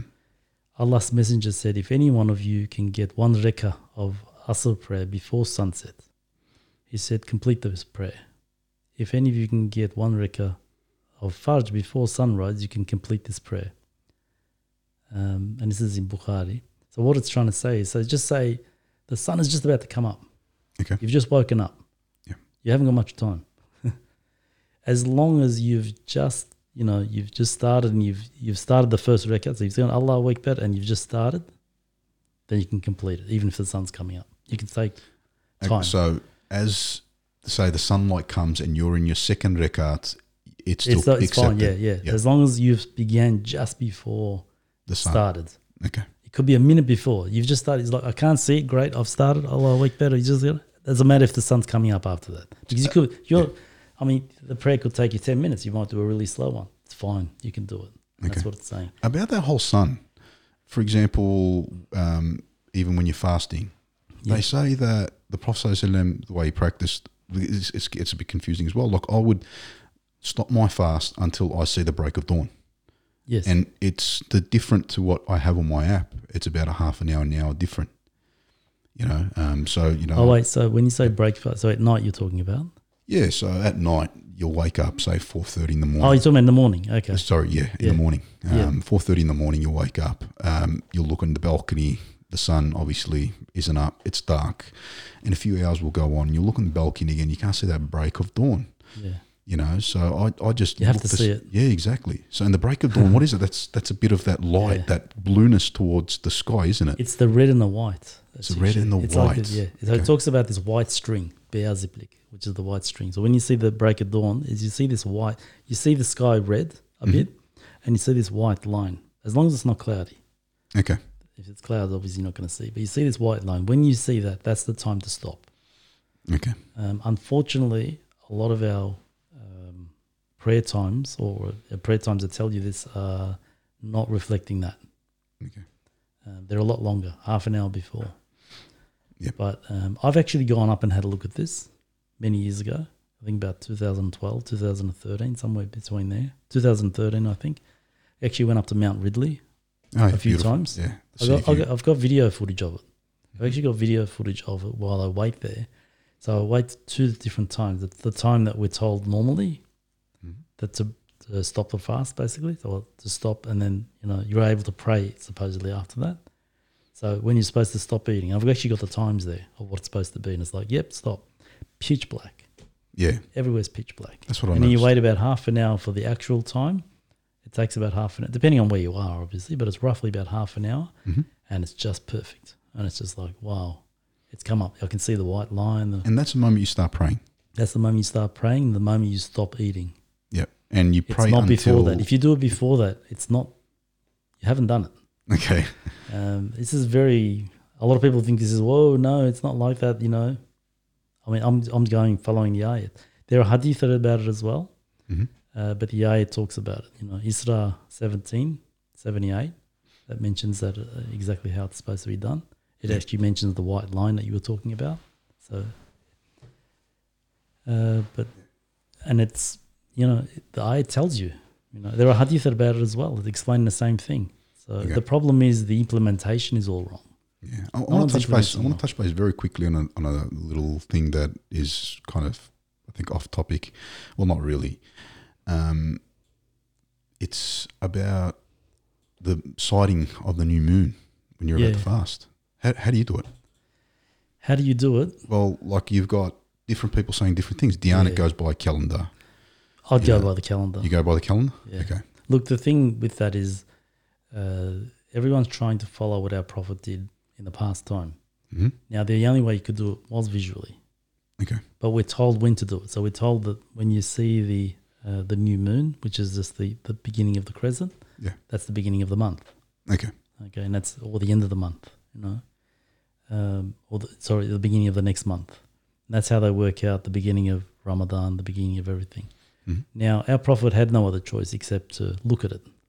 Mm. Now, there's a lot of groups or a lot of you know people, Muslims around the world, that say no, that's the only way to do it. But the problem is, it could be cloudy. That's true. It could be that the moon. So the moon is not always above us Mm. during the day or at night, you know, particular times. So it's not, it may not be above us the point that it's about to do that, but it's in another country and it's happening in another. So what do you do then? Do you wait one more day? We're in a, we're in a time now where it's actually a global uh, world at the moment. Well- and we know if it's happening in New Zealand, hmm although we don't see it here because it's cloudy or because uh, we're not going to see the moon tonight Yeah. until a certain time, they have seen it. Mm. And that's when you begin. Yeah. Well, yeah, exactly. Because Coburg Mosque um, does it like that. He goes up, has a look, sees it sometimes, sometimes he doesn't. Goes by other countries that may see it. So if, if there's countries near us that see it, Malaysia, New Zealand, wherever, that's when we're supposed to start. Or Saudi Arabia, they worst off is when they get that far. The thing is, they mathematically know even now. Mm. So it's mathematically known that this is when you do. I actually have an app on my phone Yeah, that same shows me here. the. You have it, yeah. Yeah, so yeah. it shows you the. I, you can look at it and go, "Hey, it's about to happen on this day." It tells you. But you can that actually app- fast forward and rewind what it's going to look like every day. But Have you that seen it? app doesn't always necessarily work out with what the Dianet's calendar says. no, it does. I've, I've found that once, not always, but once it was a The problem day. is, it's showing you where you are. okay, so that's Turkey we're talking about. And so what I'm saying is like that's why I was saying like sometimes you may not. So let's imagine tomorrow is or tomorrow's the new day. Mhm. Okay. Well, today is going to be the new day. I don't know how to work it out, but let's say today is going to be the day. But the moon has just set for you. Okay. Okay. But when it was setting, it was uh, it was not actually. It was actually you couldn't see the moon at all because there's actually a point where you can't see the moon at all, and then it becomes the the, the middle the little crescent. Yep. But that crescent has just happened when it's passed you by. Hmm. Okay. It's passed you by. It's in another country. They can see it. But by the time you see it, it's the next 24 hours, Okay. for instance. Now, what's happened? When you look at your app, it shows you, oh, it's already happening. Because in Turkey, they've seen it now. But your app is going, hold on, it doesn't make sense. Mine is tomorrow. Because it takes you that long before you see it. Yep. You know, it's, so it's, yeah, it's a very, um, it's like seeing the sun. We, we see the sun now, but, you know, the other side of the world doesn't see it Okay. Yeah. you know, till, till later on tonight. Yeah. We've got a, we've got a lot to go through. You still, do you know that. some really yeah, some got a really lot more interesting questions? some really interesting questions. Some Okay. Uh, yeah. So I think uh, the next one was you know the curiosity in reading the Quran, moving away from you know what an imam has to say or a scholar has to say. If we can quickly just t- touch base on on these um, subjects. Okay. Um, look, I I was very traditional in like every other person that believed in in, uh, in religion, in in Islam, but I think I started to move away a little bit uh, when um, about the Quran. So we have this. We all were taught that you're never t- allowed to touch the Quran or read it or pick it up if you don't have wudu. Yeah. Uh, but I remember a time when my brother actually brought a new Quran from overseas and it was all colourful and you know one of those nice ones that you know related the colours to the translation as well, so you knew which Arabic word related to the thing. And he was saying, "Have a look at it," and I said, "No, no, I don't have you know, don't have wudu." And uh, his first thing was, you know, so you think you need um, because he'd started on this track a little bit at that time. Your as well. brother? yeah, my brother. So how many brothers do you have? I've got three brothers. And this is is this the oldest or the youngest? The oldest one. Okay. yeah. So a while ago, he started on this track a little bit, and um, he knew some things about it. Mhm. And he was like, "Do you think you need wudu?" And I said, "Well, don't I?" I was like, and he go, and then uh, that's that's when I sort of I didn't touch, I still didn't open it up and look at it, you know. Um, And then I went away and started researching it a little bit, Okay. and then found uh, what I tried to find out was why am I actually not touching it? So it's like, okay, great, I'm not allowed to touch it, but why? Where is it? So I started going through Google, YouTube, all these things. Where's the where's the information? Where does it relate to? And then I found the ayat. So I found that an ayat in the Quran of why they say you can't touch the Quran. What's that? Uh, Well, there's a there's an ayat that says um, it's in Vakia, so uh, S- Surah 56, 79. It says none touch except the purified. okay. Okay, so it's saying you don't touch unless you're purified. However, the problem is it's not talking about the Quran as a book. It's talking about Arsh. So there's a place called Arsh. I don't know if you've heard about it up in, uh, you know, where the angels are. Mm. It's where all the information is held, including where the Quran is Okay. it's all information about everything. So um, it's saying that only clean people can go there. So the angels can go there, but the jinns can't. The shaitan can't. They're not allowed to go and listen. I don't know if you ever heard about. That's what it's talking about. It's not talking about the book that we have in our hands. Get up this. It doesn't even say that anyway. It says none touch it except the purified. None That's the touch ayat. the Quran except the it says purified. none. Well, none touch it except the the purified. That's what the ayat is about. That's in English. okay. um, it says in, in Turkish, it says you know temizler ancak dokunabilir, which means you know only the clean can touch it. Mm. Uh, but it's not talking about the book itself. It's talking about the information that's up in up in heaven, where the angels are, Hmm. because it says that uh, the unseen can go there too. So jinns can actually go up there, but they're not allowed to. They try to go and listen. I don't know if you've heard of these. They try to hear the information that's up there. The Quran is up there. It's called Arsh Okay. they try to go up and listen. And saying the only uh, the only people who can go up there are the clean people. So the angels themselves can only go up there. It's got nothing to do with opening up the Quran, a piece of book. You know, why would it anyway?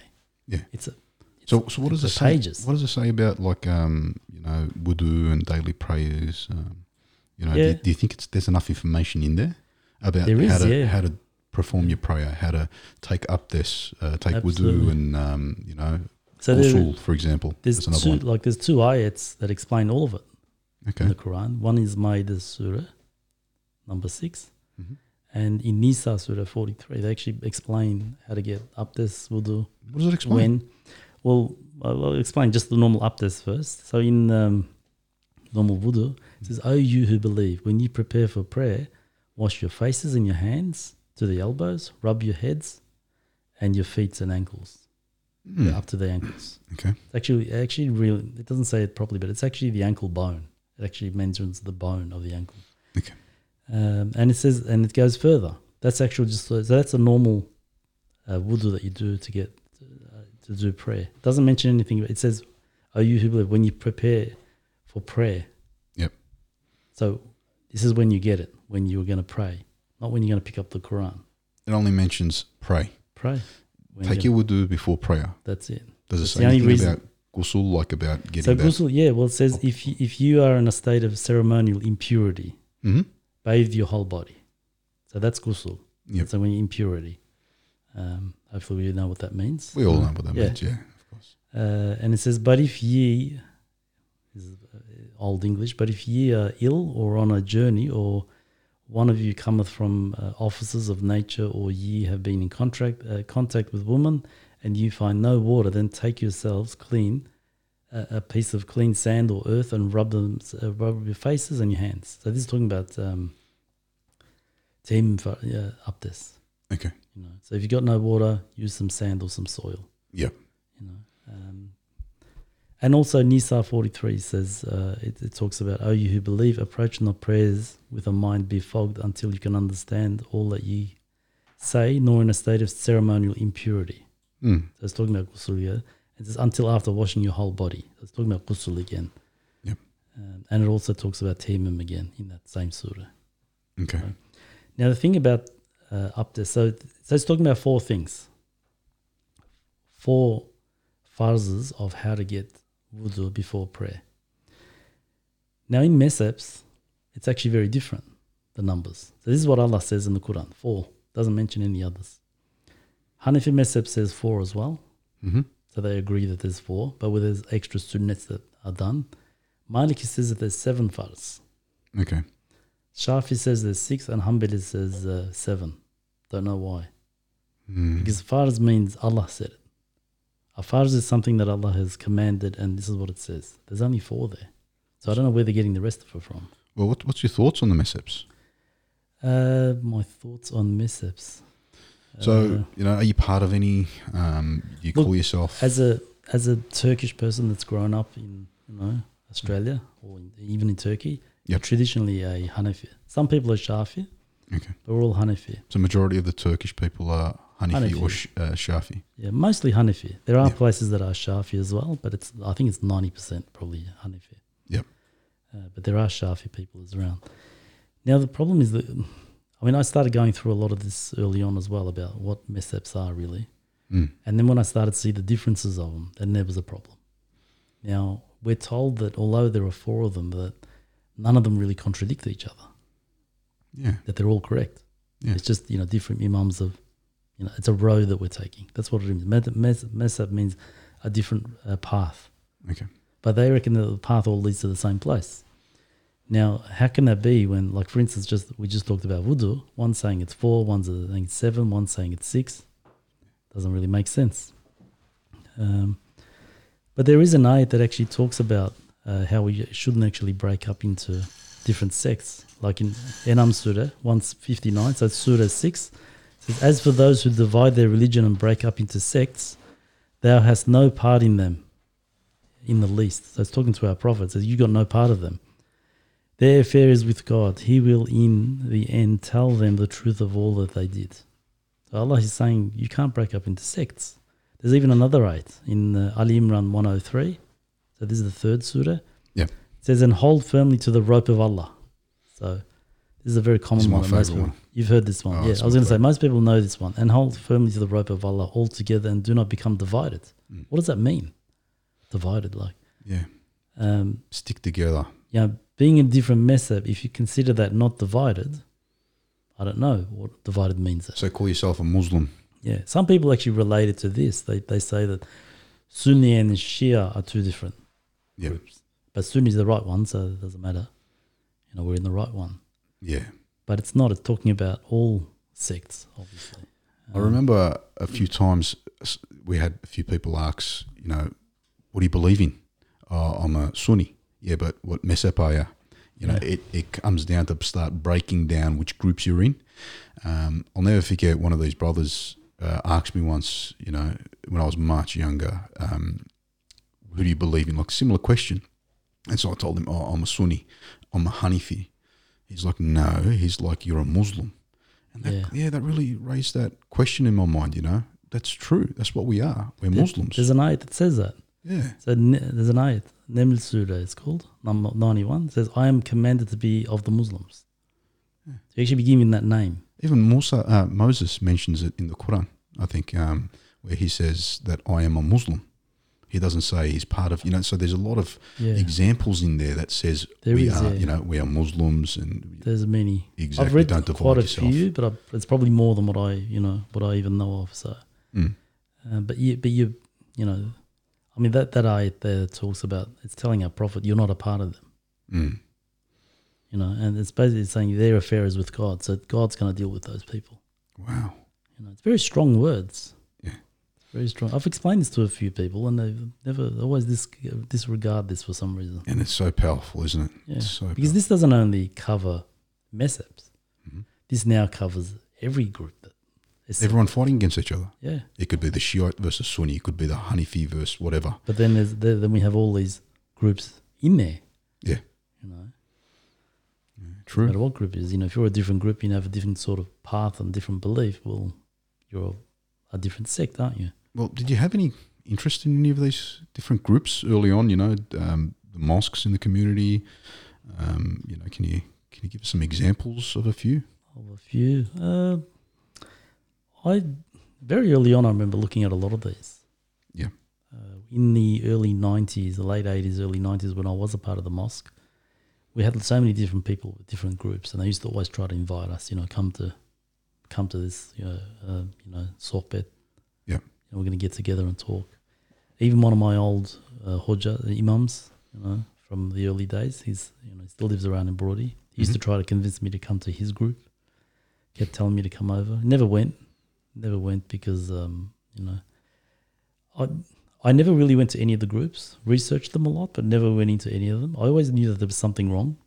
Okay. Never knew what To be it a was part of that to group. be a part of that Okay. group. Never knew what it was, but Mm. never researched it enough to know that there was something wrong. But I always believed there was something wrong.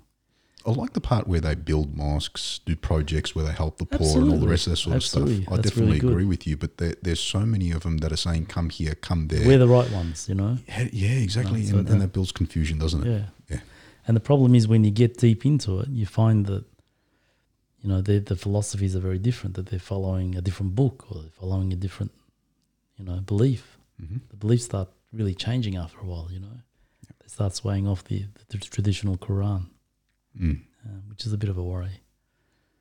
Uh, but no, no, never went, went into any group. While I was in Canberra, uh, there was a few groups over there trying to get me involved. I, you know, met them occasionally, but never really got involved completely. What sort- can I Always ask, slept can I away. ask what sort of groups?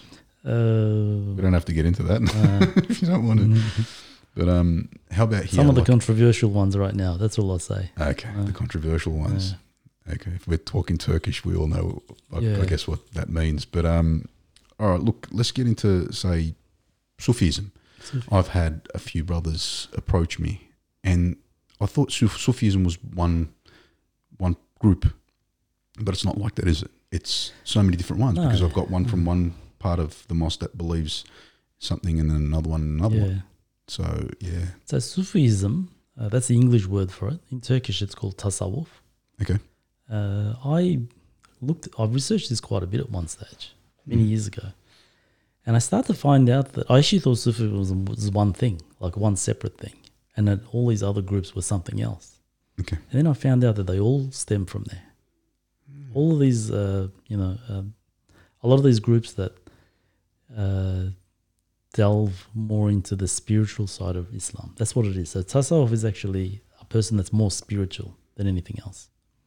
That's what their interests are. The interest is in actually purifying the soul. That's what tasawwuf is.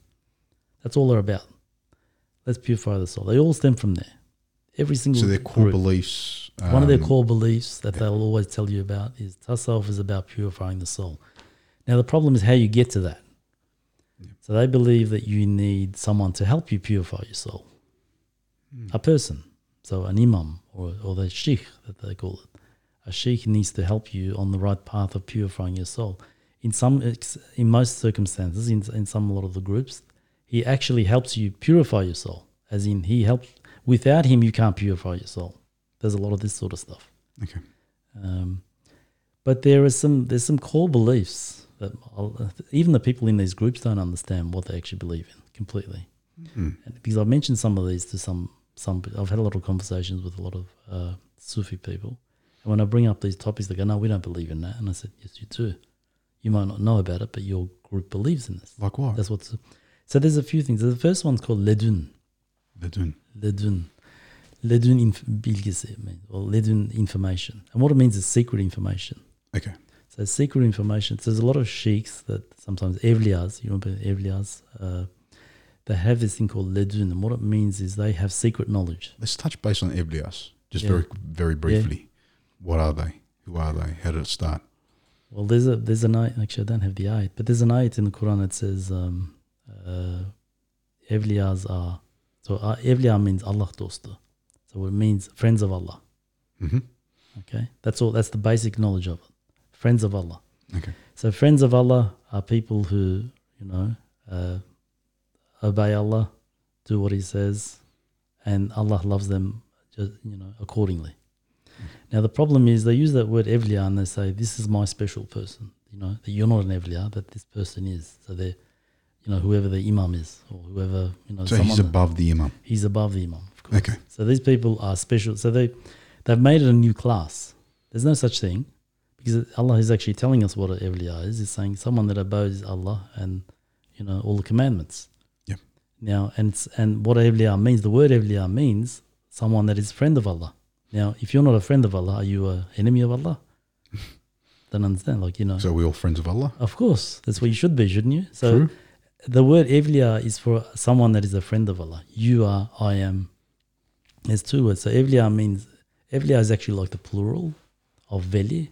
Veli means like it's like a singular uh, word. So the, the same word. So e- evliya is like the plural of it.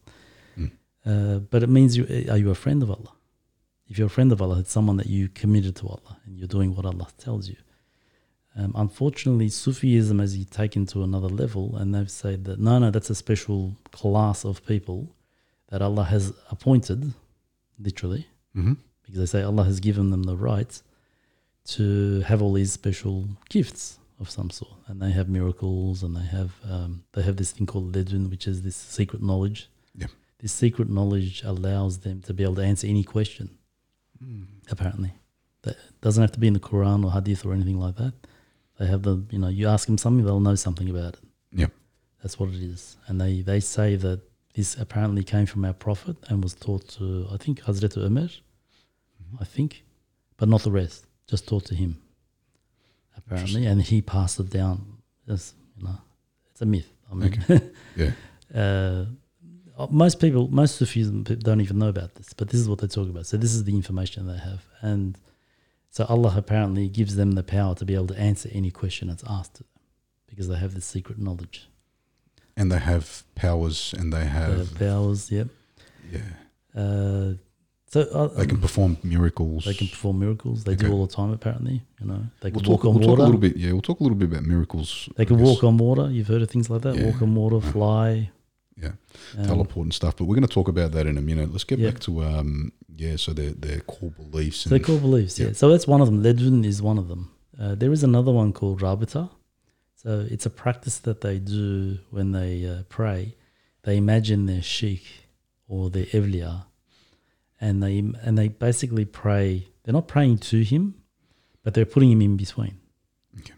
So they're praying to Allah, but they're ha- they're using their sheikh in between. So they imagine him. So they imagine him in his head, and when they're praying, they're praying to their sheikh or their evliya, in the hope that he's going to then send it to Allah. Now this is shirk, unfortunately, because you Shirk. can't put anything in between Allah. So Allah shirk, shirk for those people that don't know what it means. yeah, they don't understand what it means, obviously. No, but shirk for the viewers that don't understand what yeah, it means shirk- is uh, the if you I guess- intercession, it's called. You know. Yeah, Is you I got to think what- believe in the oneness of God. So you That's can't believe that He's got a son or a or a daughter. That's right. Or a, I, and also, so, so in Fatiha Surah, so fa- the first surah that we read every time, five times a day, it says, I only ask for help from you, Allah. Mm. Okay.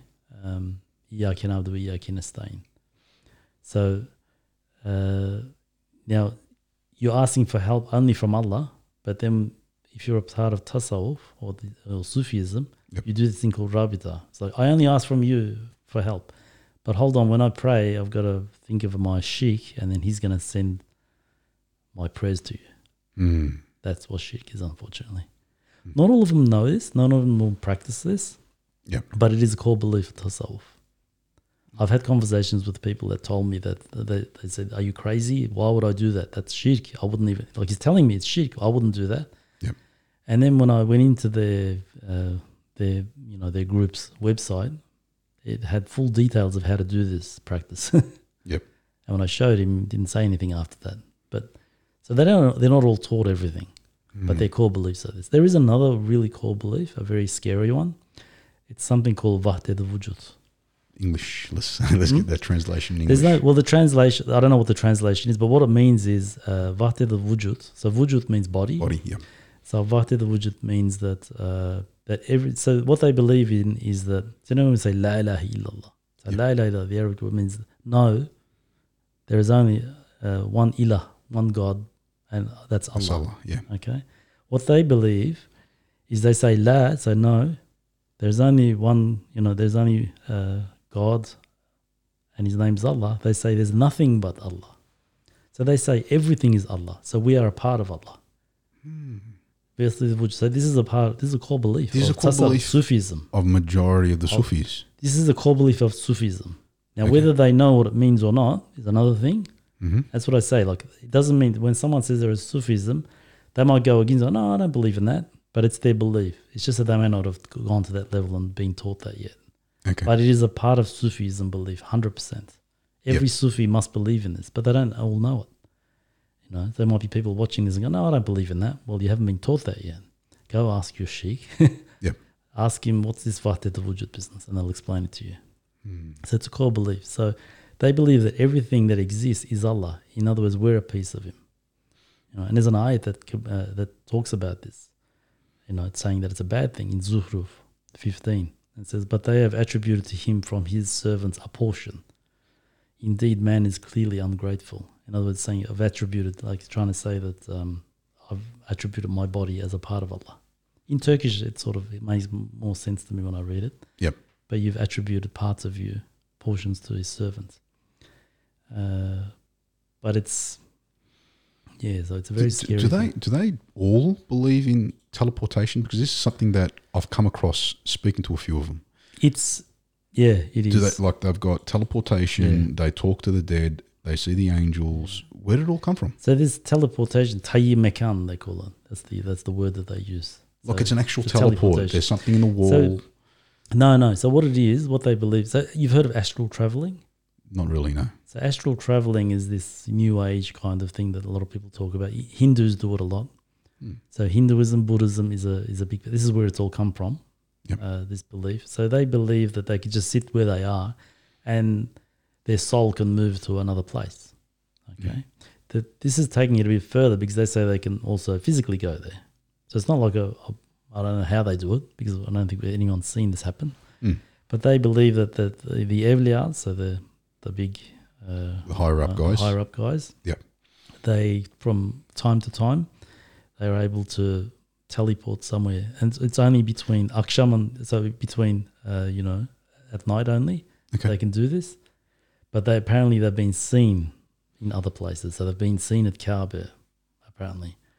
They've been seen in wars. They regularly apparently go and fight wars apparently like this. So they teleport. So Allah Dostalada again, the ones that are gods, what, what, what- Appointed people, appointed Peter, special loved people, yeah, loved people by Yeah. God, by God.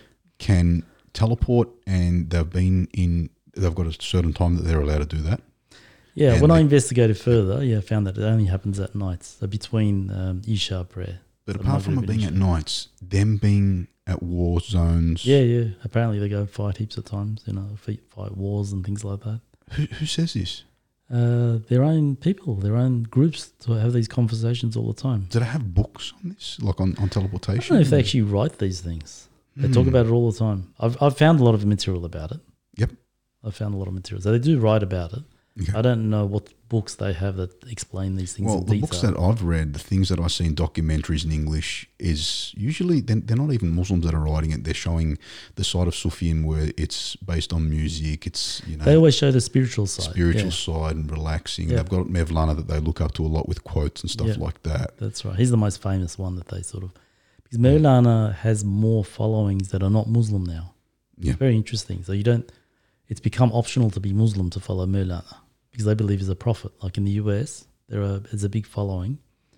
They follow him. It's very odd, isn't it? He's supposed to be a Muslim leader, Yeah. yet it's optional to be Muslim to follow him because they believe he's a prophet. There's a big following uh, of Maulana himself. Hmm. Uh, it, it's a big worry because it's like, what was he really teaching then? If you, I mean, we don't have people that are non-Muslims that follow our Prophet Muhammad alayhi They salam. quote him all the time. Yeah. Me- even the media guys or someone on TV would just How many non-Muslims quote our Prophet Muhammad alayhi salam? exactly none. You don't. You Well, can't. Very rare. I Very, mean, well, no, but, but they wouldn't follow him. Yeah. They don't say he's our prophet. There are people that are saying he's our prophet. Maulana is our prophet. Hmm. Why? So what is he writing in this book? You know, I've read quite a bit about his book, um, but yeah, why?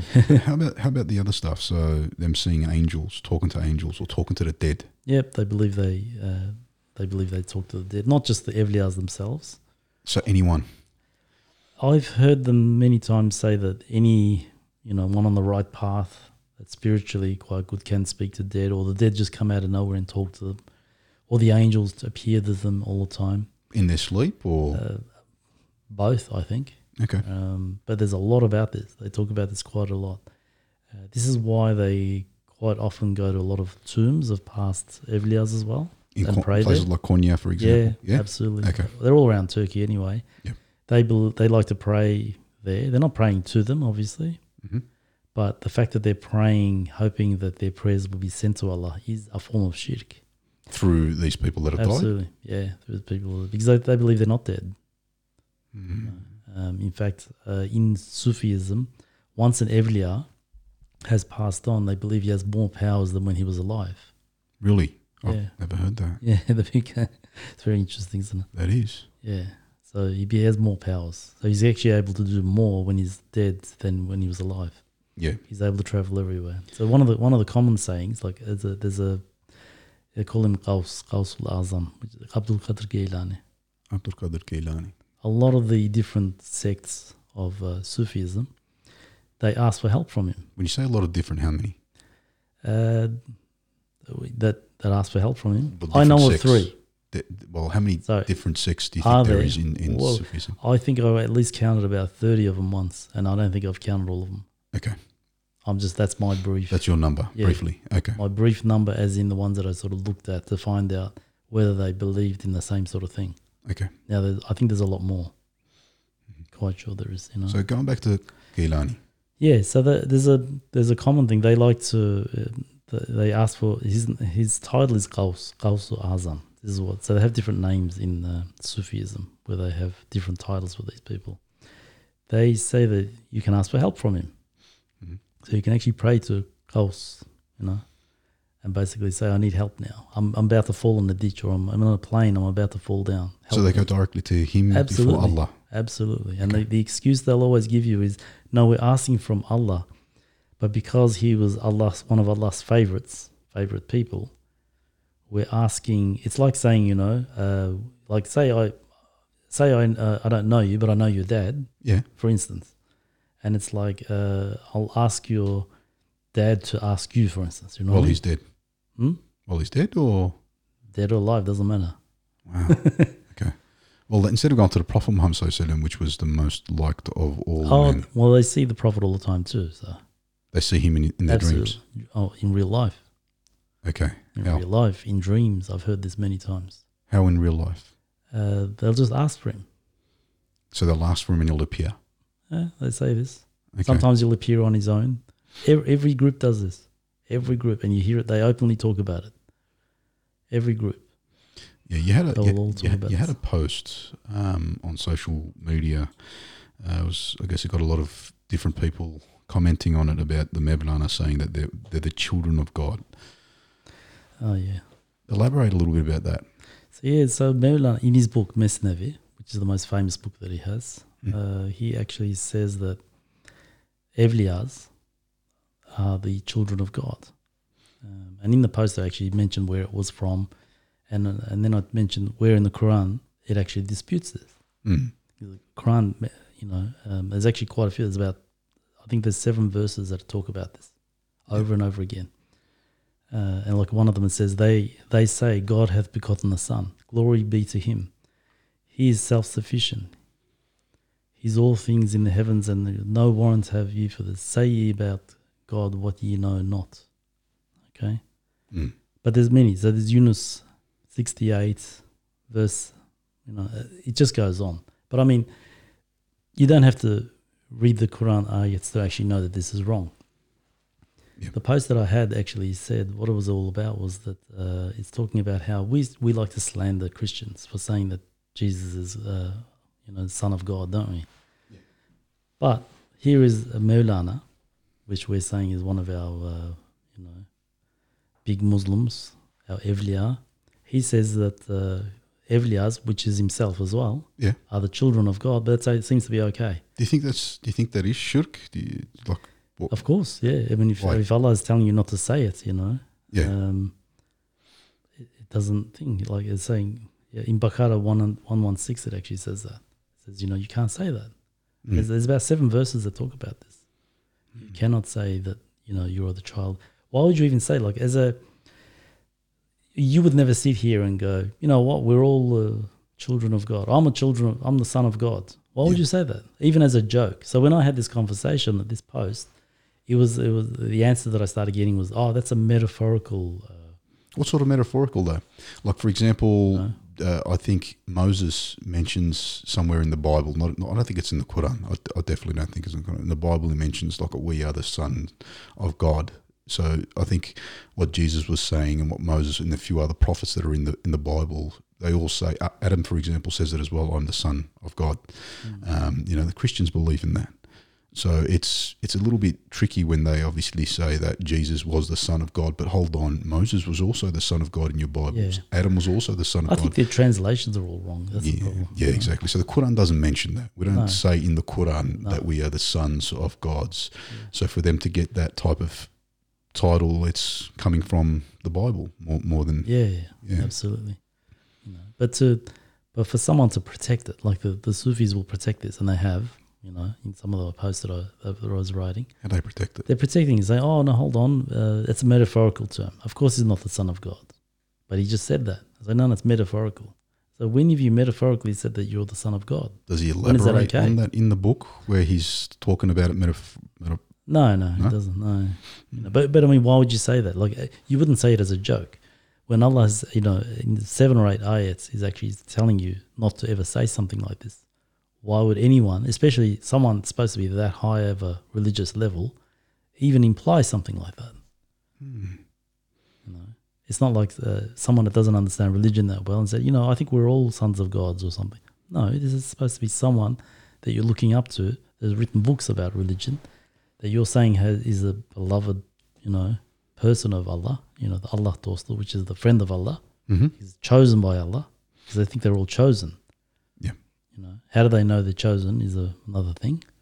and and they they somehow i think um Um, It's my scary understanding of it is that you don't have enough education or you don't have enough knowledge to understand that unless you are a evliya Yeah. or you are someone really high up and and that kind of You'll It's- get that answer a lot. Yeah. yeah, i've got because- that answer a lot and that question like that put a question mark in my my head saying well then i just have to follow Yeah. i shouldn't ask any questions right now i should just pa- be part of this and see where it leads to Yeah. Yeah, there's, that happens quite often. So the answer usually mentioned is, look, we know it doesn't make sense, but that we're not at their level. We don't know what they were talking about. So, well, that's not a good excuse. Yeah, I think I'm going to enjoy. I, I definitely would love to have someone very knowledgeable about Sufism that actually Yeah. practices it on the show as well to kind Someone, of get their take um, to see what someone they that probably knows a lot more about it. I mean, I've, I've Yeah, spoken exactly. to some people that didn't really understand their own beliefs either, you know. Yeah, not those type of people. Someone the ones that have really like spent years and years. Yeah, someone that can reference something to you and say, this is what we really believe in. Definitely. Um, I'd like to see what they say about it. Yeah, well, both of us, since we've Yeah. neither one of us have come across anyone like that. Hopefully, inshallah, um, after this show, uh, we would have uh, some Yeah. people putting their hands up. Um, I guess is there anything else you want to mention on, on this topic? Um, no- nothing really much. no. Yeah. I think one last question. One last question before we end this episode. We have been speaking for a while now. Uh, is about say a harvest. One who can read the Quran off by heart. Do you consider it a blessing? You know, if you knew the Quran off by heart, you know, what's more important? Do you think knowing the Quran off by heart or understanding it? So we like I guess Yeah. growing up, you know, we've looked up to a lot of people, even even me as as, as a child, you know, in secondary school. Here's a harvest. Yeah. I never really understood what that meant. I, I understood that it meant he can read verse by verse off by heart, which is an amazing thing. Amazing. Thing, yeah. Like wow, who wouldn't want to? Who wouldn't want to do that? We had one guy. Uh, his name was Yusuf. Growing up in, um, sorry, going to uh, school at Miligorish. Yeah. Um, I went there earlier days before I went to Upfield, and yeah, he was probably about twelve or thirteen, and he knew how to read it off by heart. 12 or 13. 12 so to when did he 13 start? years old. I think he started around 10. Yeah. Yeah, his dad, their, I I remember their dad was very strict though. They apparently it's a lot easier when you're younger because you don't have any other distractions. True. It happens a lot. I mean, if we were to try to do it now, don't know how long it's going to take. Ten years, I don't know. Yeah. Not yeah, even that's sure. true because we've got But work, we've got too much in your head. children, we've We've got got, too grand, much in you've your got head. grandchildren, for example. no, Um, no, don't have grandchildren. You don't have grandchildren? Not yet. no. Ah, wait, we're waiting One for married, then no grandchildren. it. Okay, inshallah So soon. busy. Well, yeah, we're all working away at the moment. So Exactly. So work takes us, you know, doing um, a lot of other things obviously take us away from being able to kind of learn it off by heart. But inshallah, it'll be it'll be something that we can Yeah. do in the future. yeah, look, I think well, look, being a halfers is an excellent thing to do, but I think your main aim of being a halfers is to actually understand it, to learn Arabic. It's if you don't have that at the end, if you, if that's not your aim, it's like I just want to become a Hafiz and learn the Arabic, you know, you know, and just memorize it. That's not that's, that doesn't do anything. Mm. You just learn that. You it's like me just picking up a you know learning Indonesian, Yep. how to read it Yep. and memorize a book. What have I done? exactly. You haven't Nothing. taken that knowledge away. No, you haven't taken anything away. But if it's like I'm going to become a Hafiz and you know maybe not during because it's very hard during, but your next phase is okay. I'm now a Hafiz. I've spent four years on this. I memorize it. Now I go take Arabic lessons and I learn Arabic. And you know what? Eh, What bet? Imagine learning Arabic after you've memorized it and you know what you're reading. Wow, it's all in the brain. All in the brain. Now, if, as long as it's that. Unfortunately, not everyone does that. Yeah. Like in Turkey, we have every year, I think, like tens of thousands of people that become Hafizzes. They, they don't learn Arabic ever, Mm. ever. You know, um, there was a, uh, a a survey done. I remember, I think like back five years, five or six years ago, I saw. Yep. They did a survey of all the people in Turkey that were imams Mhm. and um, Hafizzes as well, and they asked them how many times they'd read the Quran in their own language, like to understand it. Uh, it was less than one percent Wow. ever, like ever, like reading it once at least. So, like reading the Quran but not understanding anything you're reading. Yeah. So in other words, so And the then- question was, did you ever read it in a language you understand? So whether it's you know, if they knew Arabic and they understood in Arabic, okay, great. Yep. So that was one thing. Or in Turkish, because I don't know Arabic, did they ever? They're asking every imam. Mm. Hmm. They said less than one percent ever read it once, even from beginning to end. Because Musafabi, growing up here in Australia, here in Melbourne, you obviously a generation um, before mine. Like Yeah. we, when we were getting taught the Quran, it was Arabic, It was Arabic. and that's it. Were you ever told, for instance, the meaning of any of the surahs when you were learning them? No, not really. No, I wasn't No, either. Never. They were wasn't mentioned, like you said, through um, some of these uh, imams that would come up um, and and talk to us about them. You Yeah. know, but that But they we were wouldn't- never taught. Like, yeah, and they wouldn't really define where it's coming from, you know, No. Mm-hmm. which part of the Quran it is. Um, they wouldn't elaborate on it. You know, Like, like, would, did you ever know? Like, I was a shock to me to find out in my late forties that wudu was even in the Quran. wow, yeah, I never knew that.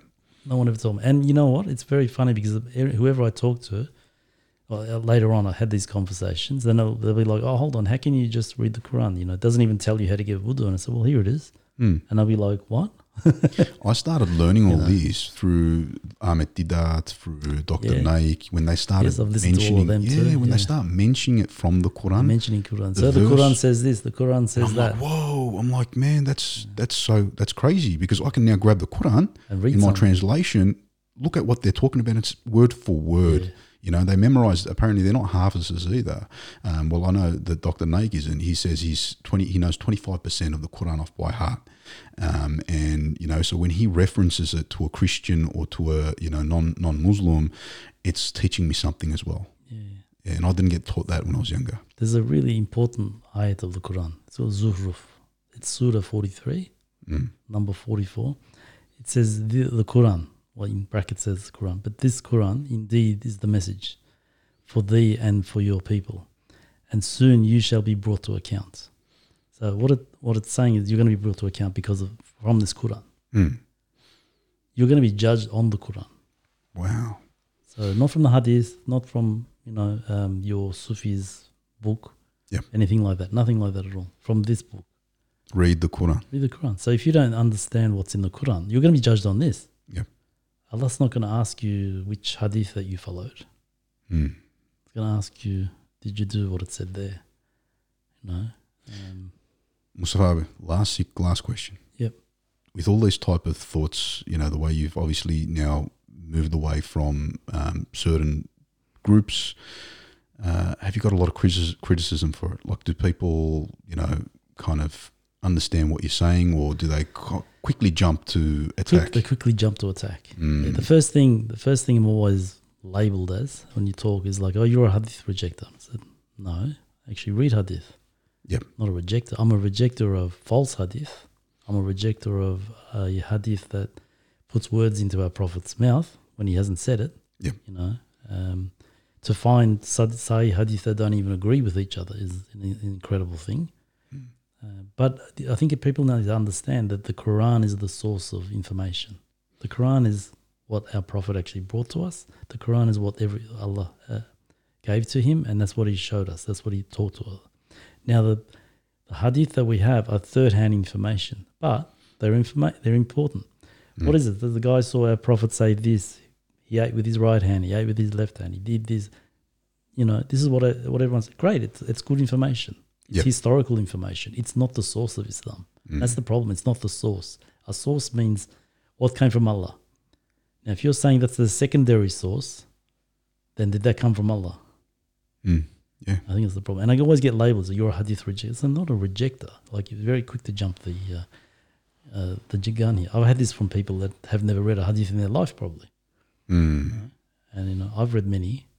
Can't say I've read all of it. There's a lot of it, but you know, Yeah. But yeah, it's there's a lot of backlash with this. Oh, the, I, I guess And I- there would be. I mean, that's what got my interest with getting you on the show. Um, Yeah. I wanted to hear a different perspective because we hear the same things from mosques all the time, um, you know. And then you're just so confused: the Sufism, the, the you know, Which one do you go with? you some know? groups and mosques and yeah exactly so it's it's important to kind of be open-minded and see it from every side Yeah. you know and I, I love that so i like to hear it you know, from you and others um, and yeah so look on that note i'd like to say thank you so much for Okay. coming on the show um, I guess I want to thank all my viewers for also uh, jumping on, on board and watching. Uh, I would ask them please also uh, like the Aiden Show on Facebook and go on YouTube and subscribe to our show.